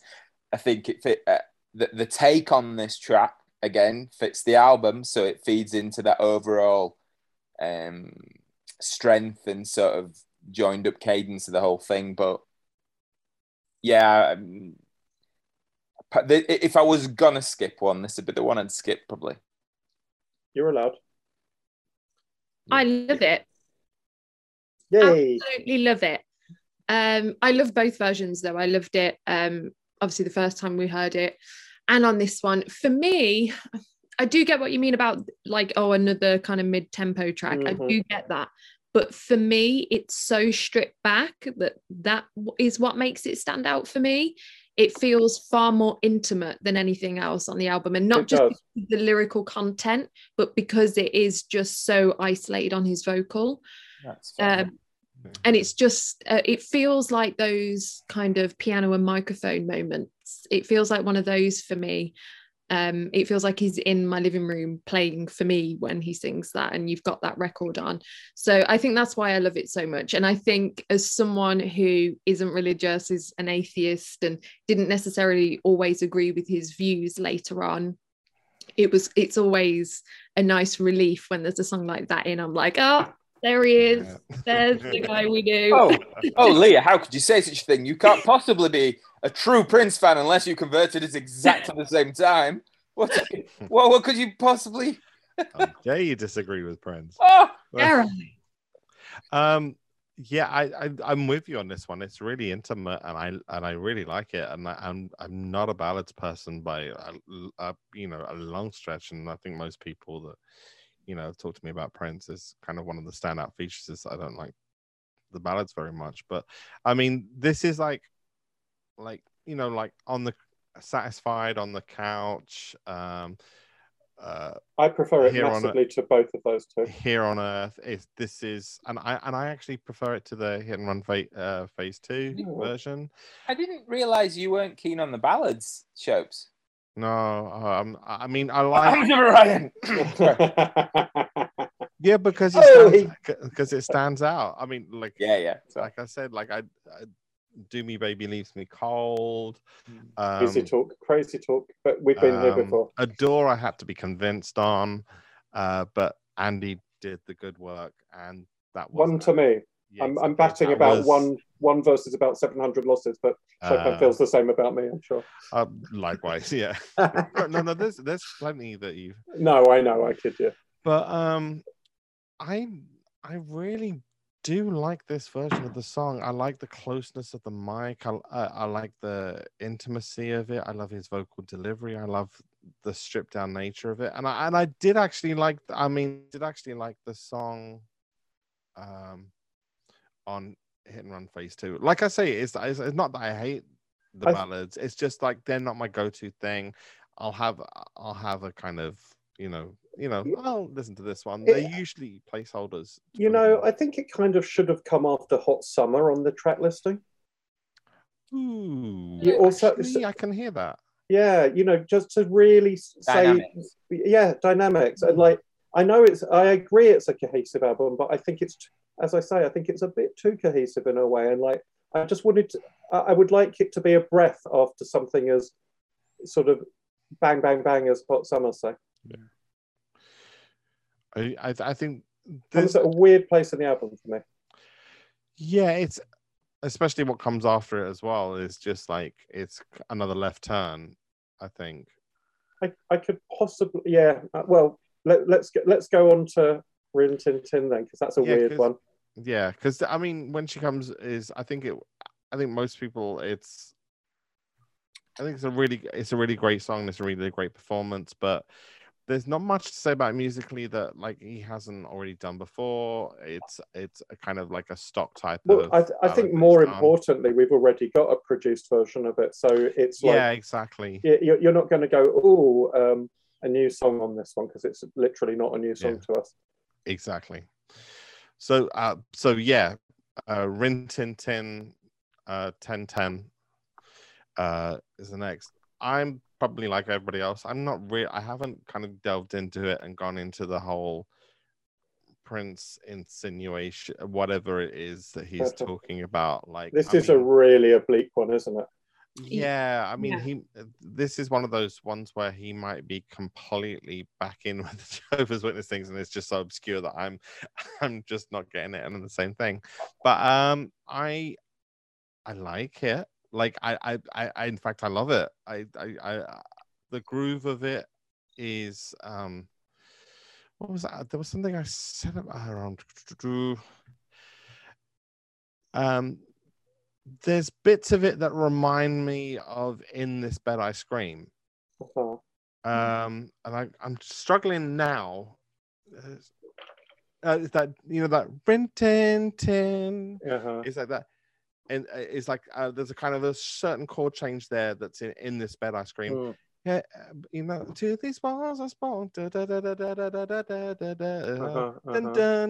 You know, like there's like a kind of like a stab in nature that really reminds me of in this bed I scream. So there's like there's musical bits and bobs that you know kind of anchor me to a Prince thing. It's strange enough that you know it's the album it's a Prince album and it's still got kind of a mystery to it, which is what I like about this song because otherwise it would just be like kind of consumable Prince songs Mhm. that uh that leave no kind of question mark and prince albums always left a little bit of a question mark to be explored and uh, this for me leaves that question mark to be explored um which makes it an interesting release This this one is a massive nearly for me. Because when it started up, it's the only one that gave me goosebumps. and then I, I and I was like, oh, hello, we're going to get some weird Prince now, and then it doesn't really deliver on that. It, the goosebumps died away in thirty seconds, and it seems a bit simple for what it is. And one way this really could have been helped is with a relatable lyric for me. Good for Prince. He did whatever he wanted to do. But, like, you know, you have this very sparse opening, it's arresting, it's dramatic. And then the lyrics are about, I do not know what. And, like, when I compare that, the, the as soon as I heard, as soon as this started up, I was thought, okay, here we go. I'm in anesthesia territory. Yeah. But then look at the first lines of anesthesia. Have you ever uh, been so lonely that you, you know, uh, have you ever, uh, you're just like, oh my God, that gets you. And then this one, it's like, okay, we're definitely on some weird numerical religious uh, ob- obscure thing that Prince found at the back of the back of at the back of one of his readings. What? So it's it's a shame because I think with that, if this was about something that I could understand, I think it would sell me because I like the musical picture that's being painted. Yeah, I'm gonna go through the lyrics with a fine tooth, tooth comb on this one because I, I kind of want to get the reference. I, am like kind of look at this this one. I'm musically invested enough to want to get the reference. Uh, I mean, Anastasia is totally different because it's it's clear as clear as day. Clear as one day. of his greatest first Uh, lines. uh, of course, and and Yeah. a great lyric in. Uh, but Yeah. again, um, like way back home, just for, for for songs that give you Oh, the the chills and the thrills and the spills. Actually, I think the lyric being something you can hear the humanity in is massively important. And this one had the potential to do that if it was about something that wasn't so arcane, in my opinion. Mm. I, I I wish I could say that it was a, whether it was or wasn't about something so arcane because uh, But but even the fact that you can't tells you that like that, Yeah, that yeah, it, yeah. it doesn't have that immediacy that you can relate to. But no. I was then I'm really hoping that like someone would enlighten me today. like I was like gonna come onto this song when you were like, okay, Leah, what do you think? And I would be like, I'm ready for you to enlighten me. and I realize I am not on my own with this. nah, I mean, good for good old Prince, just being Prince, but no idea, mate. Sorry. I'm sure his point was to challenge though. I'm sure he'd have got, you know, a little bit of a kick that there's a lot of people going, What? Well, do you want me to tell you what it's about? Oh yeah. No chance. I've no idea. no, similarly, uh, I, I, I don't know. I, I again, I probably synergize with Andy a bit in this one. I at the beginning, I'm like, yeah, this is there's something. It's a a strange one. I can tell this is going to be a repeat. You know, I can. I think in six months' time, this will mean something completely different to me. Having I- listened to it and listened to it and listened to it, um, I wasn't. I wouldn't say I was disappointed with it. I thought it was a fairly solid tune all the way through. Um, but it sort of crescendos, drops, crescendos, drops. I quite like it. As I say, I, and, and I'm not initially my, my first hit, as I always say, is very much a musical hit rather than lyrical hit. Um, but yeah, it feels like there's a bit of a journey with this song for me. Uh, but I, I, I like it. I like I don't I don't think the lyric is ever going to open up because it's so obscure. So but um and I but but again when you get the ma- uh, and I'm I'm a, about music and lots of things in listening to music but I think when you get when you get intriguing music coupled with a lyric that you can put you know that, that can hit you in the feels as they say nowadays you get something truly powerful. And that's why this is a nearly for me. Because I think he actually he actually needed to sell this one with a connection to the listener that isn't there because of the words. Yeah, I'd go with that.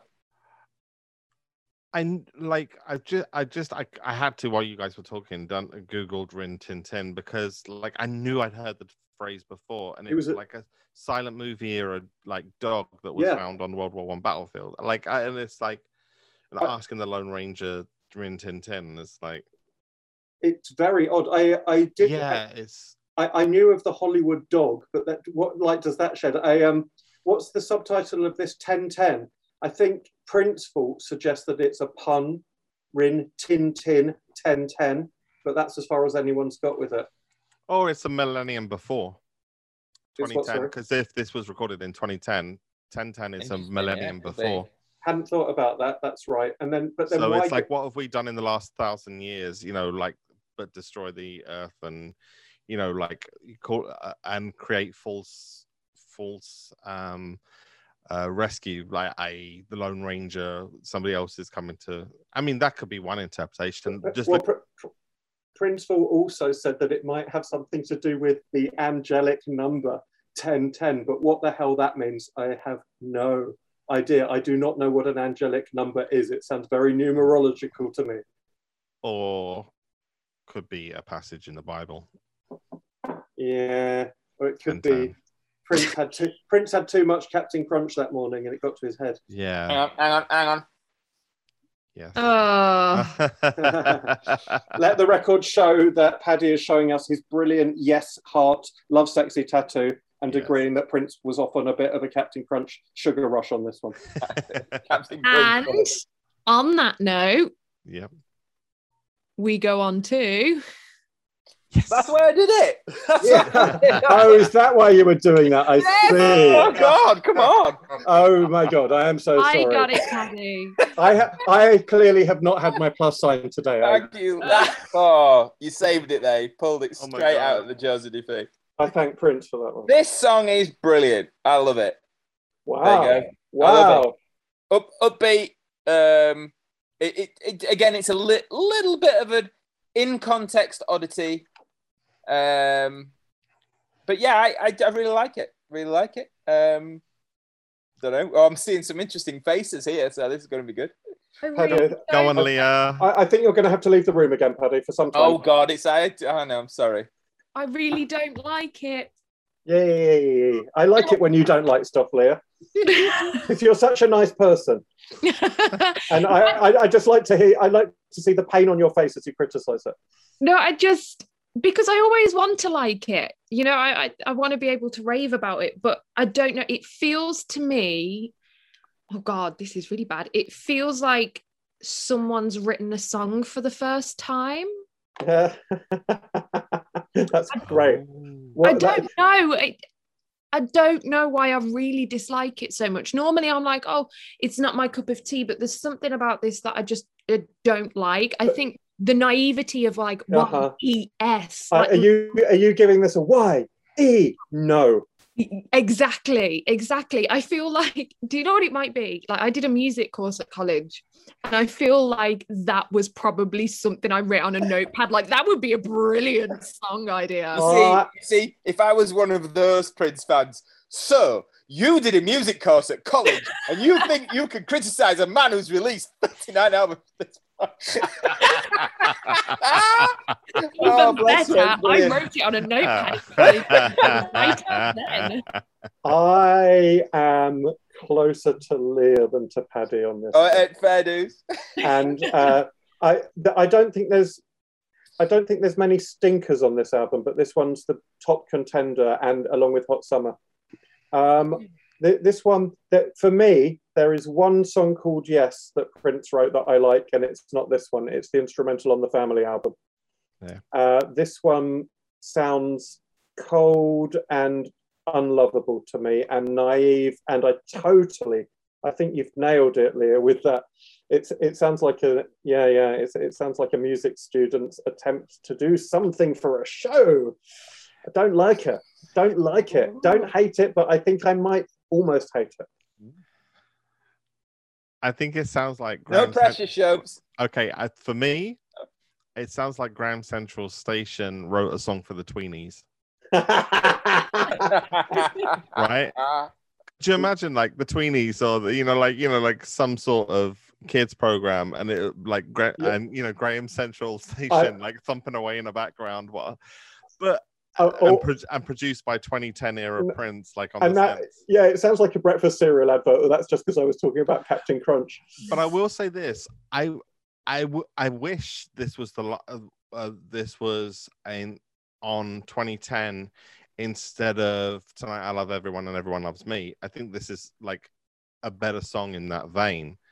Uh, it's just this weird vein, uh, and no more candy for you. And you know, there's like these songs that just appeared. You know, I think it was because Prince was going on about like you know, you know, all all funk is in minor key, so we have to make funk major key to be different, and and and that's a great thing. But sometimes you end up with this. Well, So you know no more candy for you, and tonight I love everyone, and everyone loves me. And Whereas- Back in the day, you ended up with Pop Life. Hello.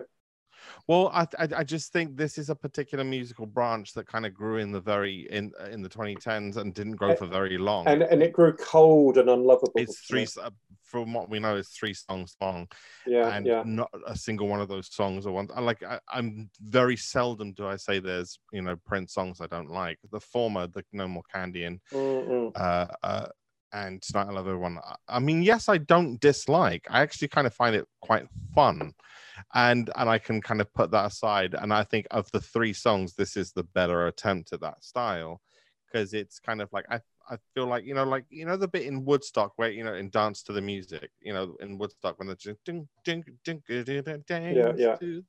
but it's kind of like if we gotta be so it's kind of like that and i get I- i actually think like on record this would have been this is a kind of you know like i get it it's an uncomfortable track uh but i reckon this would have been a banger live i actually think this would have been a great way to and you know how A- he, anything he was with that uh, anything with that snare that snare bass approach at the beginning yeah will work live definitely. Yeah, like this would I'm telling you, if, if he ended, you know how he was listening, he was doing the um uh the, doing the um sl- uh, the Sylvester cover disco heat cats with me to the disco heat at the end of the 2010 shows if he'd done this show in in, in uh, instead in those those shows it would have been great I Like, it would have been a great way to end the show I would be But- happy. There is a great way of this song. I just No, I don't either.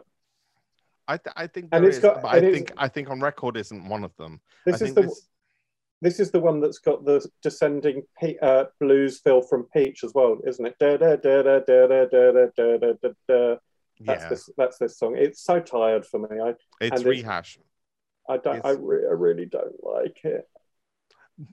on the record no but i can i bet you any money it was a banger to play in rehearsal do you know what i mean like it was like i can imagine playing this would have been so much fun and like No, and I'm the with. audience I'm would with. have been jumping around I'm but, with Leah. I can't imagine loving this song. Not maybe put some more minors back into it. Talking of positivity, how brilliant! A tr- how brilliant to name a track positivity and then to make it so slippery and minor. yeah That that was where it was at for me. That's where you go to church for me. Oh, Not this yeah, one. I'm that's sorry. right. yeah. yeah i agree I, with I that. know. mean, Yeah, yeah. I That, I know that's. I can't make you right. It, it is what it is. Yeah, you're allowed, Paddy. You're allowed. God bless you. God bless you. God bless.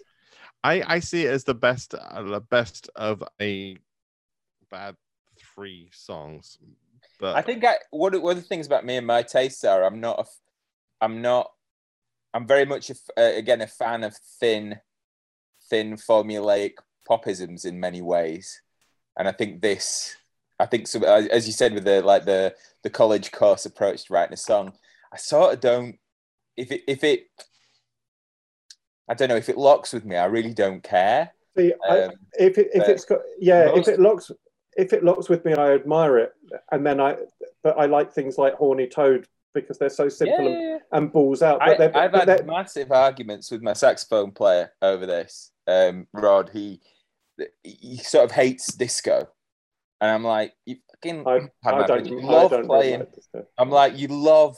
It's like you love playing sort of funky music, but you don't like disco because it's too sweet and it's too pop. I And think like, you, you like your funk sort of hard. It's I'm like, not. How can you not like disco? It's I, I, thing. I, I actually um, largely don't like disco because it, it brings a met it, it, it, it like marries funk music with march music to me a metric metric Uh, a different metric that takes the funk out of it for me but Oh, Anyway, I that's a- later era disco. Later era disco is different to like early era Yeah. disco. There- where there's- it's there's some exciting. really- there's some really good disco stuff out there Oh don't get God, me wrong but it's it, i know i know it's a whole world and it, it's just but it's not my it's not my love i can relate to that shall we do this last one then guys Let's do it. Yep. what is it One day we'll all be free. Is that just your link here? You're just going to say it. Oh, yeah, that's it. That's all, that's all you. I'm sulking now. So that's all you're getting. oh. oh dear. That, that and I couldn't think of anything. One day I we will. one all- day we may all be free of that song. Oh, oh, oh, yes. Oh dear. It's just, it's gone from bad to worse, hasn't it, guys? Sorry. Andy, Sorry, you remember everyone. earlier when you said you like it when I don't like it because I'm a nice person? Yeah, yeah. I, I, I, I, th- I think, I think that yes has corrupted you. what do we all think of One Day We'll All Be Free then? I, I think the opposite of whatever you think. Oh, I'm not playing anymore. wow, guys. oh, no. yes Oh, has dear. turned into no, obviously. I think we should start with this one. I love this track. Yes. I love it. I think it's a great closer um, for the album. I think it's perfectly positioned in the context of the rest of the album. Um, and again, it's kind of that gospely, uplifting feel. I, I really like it. I don't have a mega opinion on it, like particularly obsessed over it, but I like it. All right. have, have to That's it. say, pretty identical to you actually in this one. Um, yeah, Huh. it fits. It fits the last song of this sequence and set vibe, the whole thing. Um, but it, it, it un, I, I I wrote a few notes and I'd put unspectacular but pleasant. So again, it Mm. kind of goes to the breezy place. Perhaps not quite as strong a chorus as stuff like same page, different book. Mm. But uh, yeah, it, it's a nice, another solid album track. Quite like the chorus. It does a few. Th- th- it does a few. Uh, uh, I think the verses as well. I can't quite remember them, but the chorus is a bit hooky, and it ma- it takes a few unexpected note choices. I think. Mm. Well, we'll be free. That's nice. That's quite down. That, that, that's quite subtle and nice. Um, I'm with everyone on this so far. It's it's solidly nice. I think it's that I don't know what to say about it. I quite I quite to I quite to quite a lot enjoy it. Indifferent. But Is- no, it's a, I, no, I, I like it a bit more than that. But yeah, I, I maybe it doesn't. It, it, it doesn't. It, fe- it feels like this one sums up the album for you a little bit, Andy. a, a little bit maybe it, it, uh, mm, no uh, no actually this one were just to be contrary no um no i, I no it's a bit more open-ended it's got a bit more air in it actually it's just it's hard to say after this song's gone finished what just happened you can't quite remember the shape of it I just know I feel good after it's played. oh that's Uh, good Like, again, I'm like, there's no kind of. It's not like check the record where you know, like, like that that hook is like spinning around my brain, or you know, it's not like, you know, it's not like same page, different book where the groove is kind of still Uh-huh. in me. It's not like where the Welcome to America, where the, the lyrics I'm still thinking of, or 2010, where I'm uh, sorry, You- uh, 1010, Rin Tin Tin, where I'm still thinking of the lyrics. uh-huh. This it's got none of those, but by the time it's finished, it's you know, like it's taking a gulp full of air or something. It's like you know, like a marshmallow or It's- something. It's, like it's mm. so light, but afterwards I feel really satisfied by it, and I don't know Oh, why. this sounds got- like a whole different podcast this sounds very erotic Going all Steady now. I find this. I find this track very airy. No, no, no, oh. no, no, no, no. very satisfying I'm satisfied by this album. no, no, no, no. I feel completed uh, by this album. When I've played this album, I want to flip it over. no, no, no. Because, because it has a very happy ending. No, yeah, this this Oh. album has a happy. No, You know- like I, I, I, yeah, like it's got. I, I agree with everyone in that it's kind of like it just kind of starts, it goes along, and it finishes, but it's like a pleasant stroll down a summer street. Like You know what? it's it's kind of featureless. It's just a nice experience, and you feel Featureless. better for it. You know what? It's got some nice. It's got some nice colours to it uh, musically that remind me of Circle of Amour. Actually, Yeah, Doesn't- it's all strolling. You know, like you know, where it's just kind of like s- starts and kind Whoa, of bounces. That's a big step. Strolling is a banger. Oh, yeah, Oh, I yeah. love I, strolling. no, I Actually, think maybe not strolling because that guitar solo alone is great. th- th- But this you has got what I that mean? easy, Breezy. easy. Yeah, it's got that easy, breezy, laid back feel of Circle of Amour, though I think Circle of Amour tramples it. Well, Uh, Circle of Amour has got a really noticeable narrative, right? uh, yeah, and a really and- strong melody, actually. yeah, and and and Strolling has some class guitar work, um, but like this is th- This doesn't take your ear in the way that either of those songs Hmm. do. no, but this but this is um this is a guy you know this is a guy approaching his 60s kind of just having a having the re- relaxation of you know achieving everything he's achieved kind of just not having anything to prove just playing and and i and there's something Are you saying this is like Prince after a good bowel movement or something? just something something well, I, don't Oh, think he, I, don't, I, didn't, I oh. don't think i don't think he i don't think he ate enough to have one of those but like but um ser- like um yeah i just feel really light and good after it. I don't know if it's because it's that song or because of the whole album has made me feel that way because i actually haven't been skipping tracks. If i've put if if i've been putting it on i've been putting it on start to finish like commute to work Uh-huh. just like having a walk. So i don't know if i feel the satisfaction of listening to a whole new prince album after uh, or if it's just this song gives me that feeling. But i know i felt other things during the during the, the play but it's i i feel better for that song but i can't tell you why it's a really strange one Fair enough.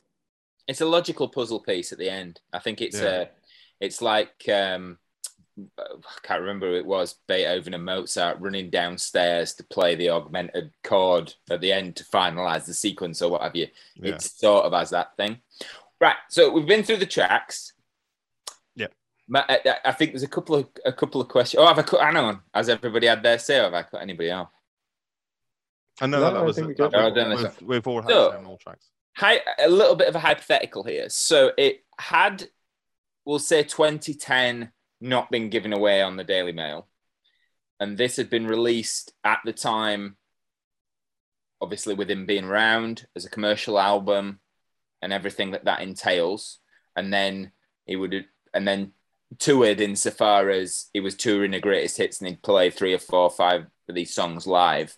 How do you think it would have done and how do you think it would have been perceived at the time in a pre-trump era you know pre-floyd event? Um those how how do you think it would have have landed and been thought about as an album as part of his work?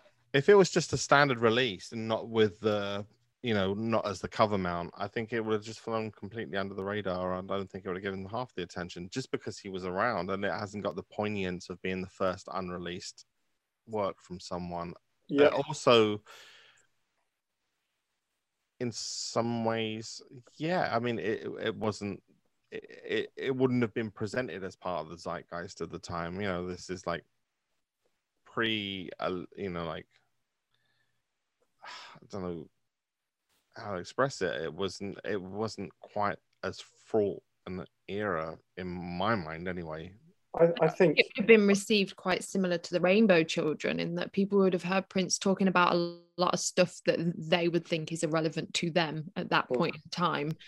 Um, and I think it wouldn't have been promoted the same way. So now it's very much being talked about as political commentary and mm, someone ahead of his time, someone who, you know, almost like it was destined to be in the vault until now. It was waiting for its moment. I- it wouldn't have I- had the same hype. I think the key word is promotion and hype there because you know it's not that political, it's not that insightful, it's not it, you know yeah it marries up to some stuff, but it doesn't.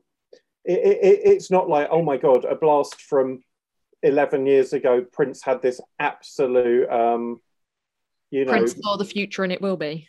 yeah yeah it wasn't it's not a magic bullet that goes right to the heart of anything i got that leah don't worry Thanks. I, She finally got to Uh, talk about Batman. Yay. um, I, I I think I think if it had come out at the time, as Chopin says, it would have just been at, at that point in Prince's career. Mostly, it was you know he was a big cult artist at that point.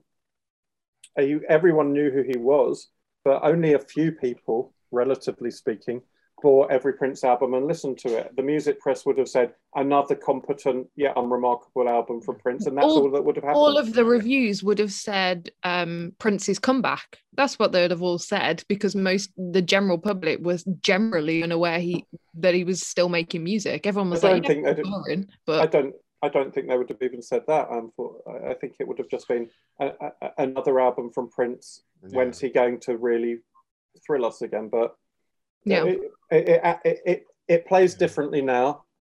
It's. I don't. I, I don't buy that. It's. You know. This. This isn't a sign of the times for 2021 or anything of the sort. But it's certainly. Again, there's a those lot. sorry. uh, When you hear those things as a, as a fan, do you ever expect them? I mean, No, not to be at quite all. honest, I think I think if you if you're a fan, you know what was you pretty much know what was being created around that time or the style of stuff. I mean, there's it, there's no great surprises, but I, I, I guess the surprise is just that he really did have that much amount, and and and, it's and for me, I think it is uh that amount of quality work. I think you can still at least say that. Maybe it's not genius, but he, he still had that just that much quality work to just pick from is just there's so much to think uh, even on like what i have been describing quite consistently as somewhat pedestrian or middle of the road by prince's standards it still opens up so so many new thoughts and ways of thinking about his oeuvre. He's just absolutely i cannot get this man out of my head. I never will. This is always interesting to me. And there's a, a lot to talk about on this album as there really is with anything when you get down to it. Yeah. Well, on, you know, from Prince's canon. I, I I'm glad this has been released. Um, am I instantly in love with every track and think it's the next replacement for Sign of the Times or whatever? No, but I, I wasn't expecting it, and what I was expecting was an interesting, competent album of of just of stuff uh, uh, uh, of and that I got exactly what I wanted, and and it I got a couple of bangers. I got some tracks that I'd never heard before. I got some tracks that I did hear before, and I got them in good quality. Because so that kind of completes the thing for me. That of all of that kind of, there is like literally flotsam and jetsam across his internet releases of really great tracks that just have no home, and this is kind of part of the just streaming his albums and you know like even in, in terms of kind of streaming his legacy still isn't solidified because there's this entire world of music that just isn't available. And this brings two of those tracks hot summer and same page different book back in and contextualizes them. And in a way that i didn't even appreciate because i hadn't heard them in the context of i would never have even put them on the same album Hmm. like I knew both songs existed. I would never have thought that they came from the same era or the same album. This kind of it's this does a great job of contextualizing his creativity, what was going on, uh, how things worked around that time, um, and that's everything that a posthumous uh, or a vault track can do. That's you, you're not trying to tell people. Uh, like show the next big work. What you're trying to do is put the life's work in context and like like the deluxe editions this does that quite beautifully i think I got to say that was a really good speech, Chopin. I I will I may play that to myself over and over when I need. That was no, I'm not even kidding. That was absolutely perfectly put. I think for me, I almost feel cheeky critiquing any of it because I'm like, we weren't meant to hear it. He didn't put it out. So we're critiquing something he never put out for us to critique. It's like someone judging your tea making for a cuppa you made for yourself. It's I'd love to, you know, I'd love to know the truth of the intent, as we all would, and it's massive question. There was a clip where Shelby was talking to some reporter, and she made an offhand comment, which I felt was probably more more salient because it was an offhand comment the way she Uh-huh. said it. But she said, oh no, Prince just said, you know, all that stuff's in the in the vault and somebody's going to hear it someday. And it did, and it wasn't a, somebody's going to hear it someday because I'm going to be releasing it. It was somebody's going to hear it someday because someday I'm not going to be here. Was definitely the the context of that statement, the way I heard it said. So, I, Morris, I, I wouldn't feel too bad about it in a sense. Yeah, Morris Hayes said a very similar thing on a live he did on Instagram, saying that I don't know at which point in Prince's career this um, was said to Morris, but he said that Prince, when talking about the vault, he said, "Oh, the vault's for my kids. That's what I leave my kids. That's th- that's their business." Yeah. And that was kind of a comment that he made to Poignant in Morris. Yeah. Yeah. So again, it's talking about well, that's in someone else's hands, or it will be seen, it will be released. That's their money. They're like, you know. So it and there's been interviews where he's mentioned it himself, where he's gone, oh, it'll be li- released by someone at some point. I mean, I just can't. If, if there's a Prince fan out there who has literally not wanted to listen to anything posthumously released, then fair play to them. You don't have to listen to any of this. Absolutely. I um I will Yeah. never I will never do anything other than listen to as much Prince as I can get from whatever source and always want more. That's me. It's I, I don't I don't know how to go on from there. Well, my, my last thing for this is, uh, and I find myself uh, against the tide a little bit here as well. So, that question that I asked, I was curious to see what people thought. I, for, for, for a bunch of, again, counterintuitive reasons for me, I think this might have sold and gone down a little bit better than, than, than we could have thought. There is something about, and it's almost, oh God, and it's almost because there is sort of a, a slightly safe blandness about it in the Mhm. context of there's nothing too challenging. It sits as a sequence. If I go back to 2010, a lot of the stuff that was in the charts, I don't know, I hate to generalize in a way, but sort of general R&B, R&B radio play, what you might put on in the car. The, the thing that it probably would have lacked to kick people over the edge to actually start buying it would be one killer single Killer single. and there isn't a killer single on it. But had it been cleverly marketed and say the three best songs, whatever they may be, went out, Mm. I think this could have been a, a fairly strong selling album Mm. that the non hard Prince community could have bought in big numbers over a reasonable period of time. I think it would have gathered a, uh, like a Rolling Stone gathering a bit of moss. I really, Mm. I really Like- do. I really Sure. Imagine Like- Born to Die on Magic FM. Like a kind cla- of thing. Yeah. like a classy elder statesman release. Yeah. Yeah, yeah, that has yeah, sort of thing. I, I really, I think that's That's- been my ang- angle with it as I've come to like it. That's interesting. I think that that makes it feel a bit more like what musicology managed to achieve through by hook Well, or by crook. The the album that I would hold closest to this is Mo- musicology. Musicology. Yeah. Because musicology holds a really weird place for me because I don't think that that is a mega strong album. It has a kick ass, a particularly kick ass song on it. And I, again, it's like anything else. I'm like you, Andy. I, I, I want to listen to everything, and there's nothing I, I Is don't. that your way of hinting Right. that you want to do musicology next on this? Oh, come on. We've got a bloody million things queued up. Let's just do one a month and have done and get through them is what I want to do. But again, uh, What what Yeah. by the way, what is your killer song on musicology? Is it musicology? it is musicology. yeah, yeah, it's a great song, isn't it? Absolutely banging.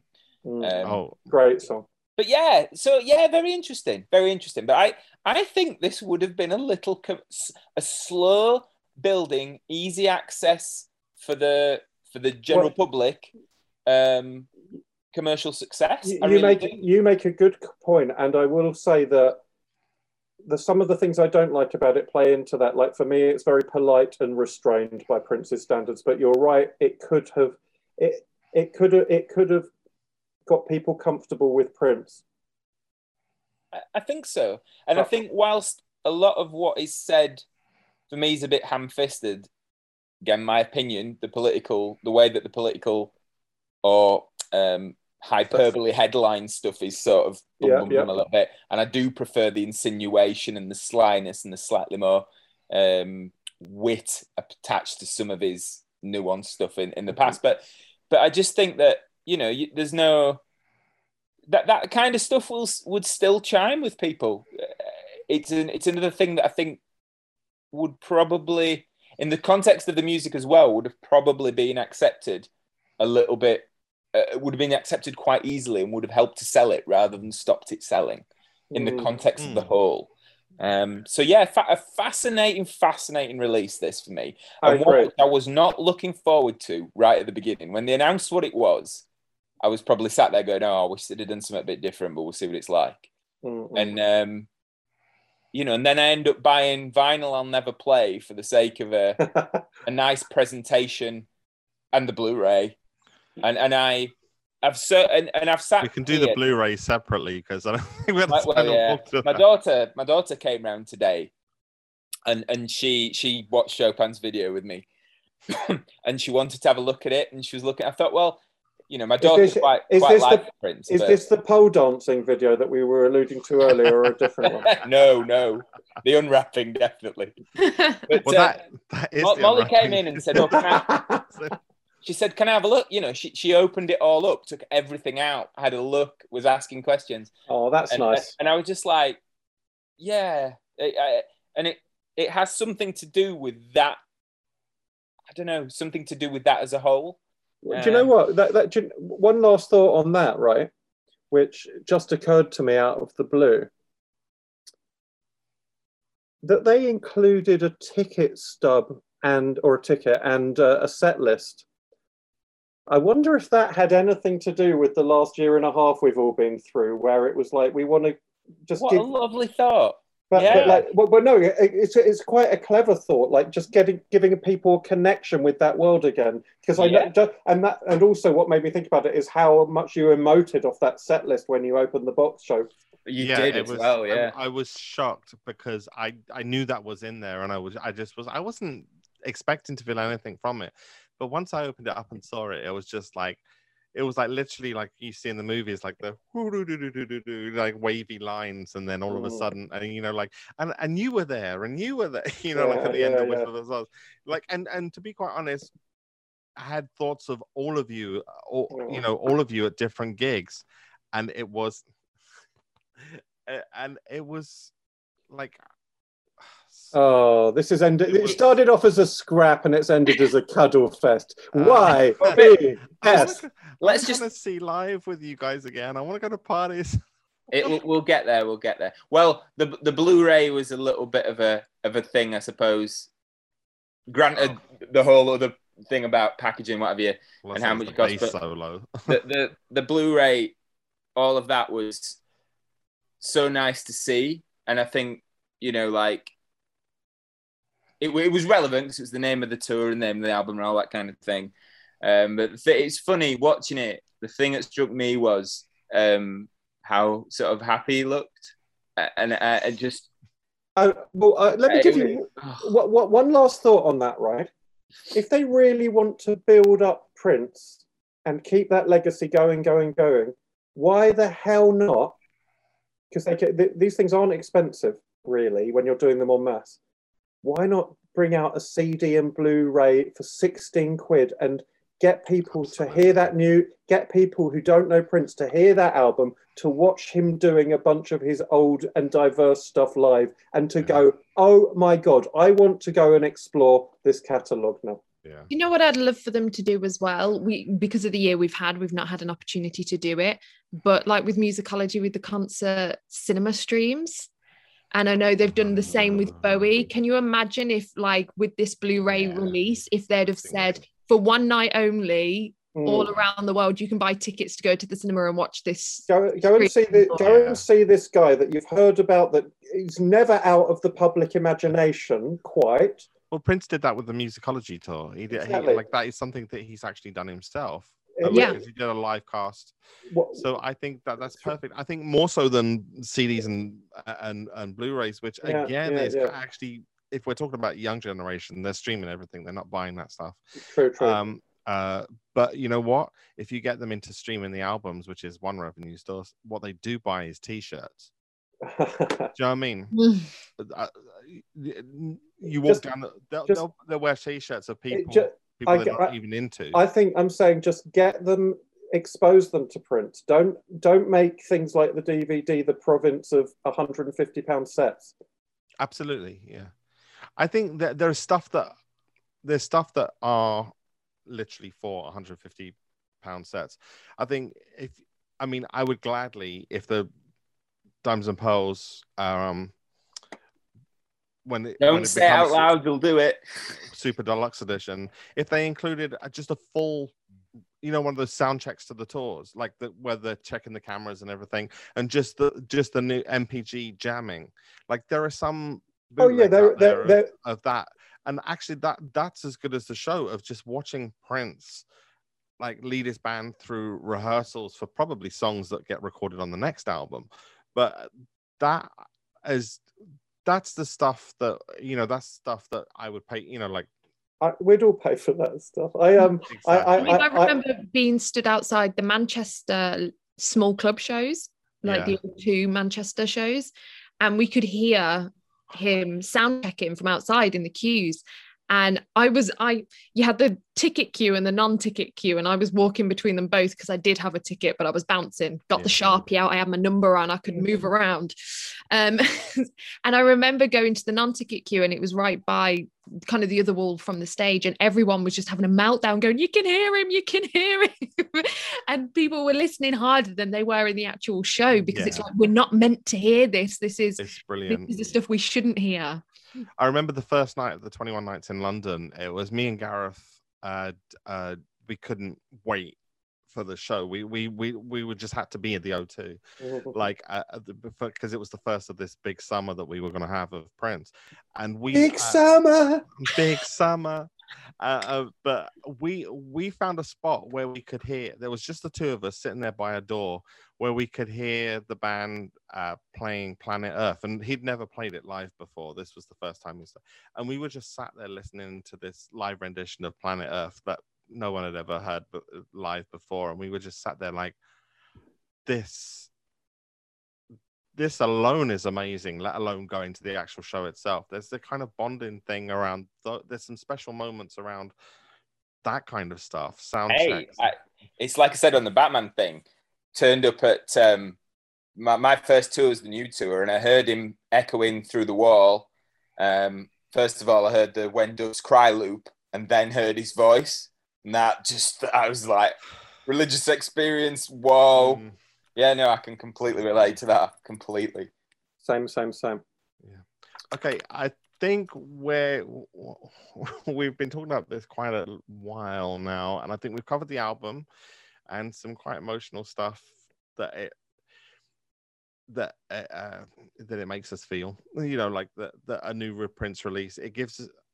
I don't know about you guys, but it gives me it gives me an exciting feeling, but a different kind of exciting feeling. It's a it's a kind of when Uh, prince brought out an album when he was alive i couldn't wait for the future. I was always thinking about the tour that's coming what else comes from this. Mm. whereas now i hear the album and i think about the past and all the things it reminds me of and all of the memories and feelings that it emotes now. Yeah. And it's it's interesting to have that change in focus on an artist and but i'm still here for it because it's it's it's just uh, like waiting for the next thing is is is just as interesting as looking back uh um but i've i've loved the experience of listening to this album and listening to something new especially something you know just just proof in the pudding that he could create an album and just go yeah like Definitely. okay guys well thank you for coming on for this one and I, i've i've loved this chat and i've loved like experiencing a new album with you all you know like something we've n- neither of us none of us have really kind of discussed face to face before now so that's been a really interesting take and i'll see you again for the next one whichever one we'll decide. Mhm.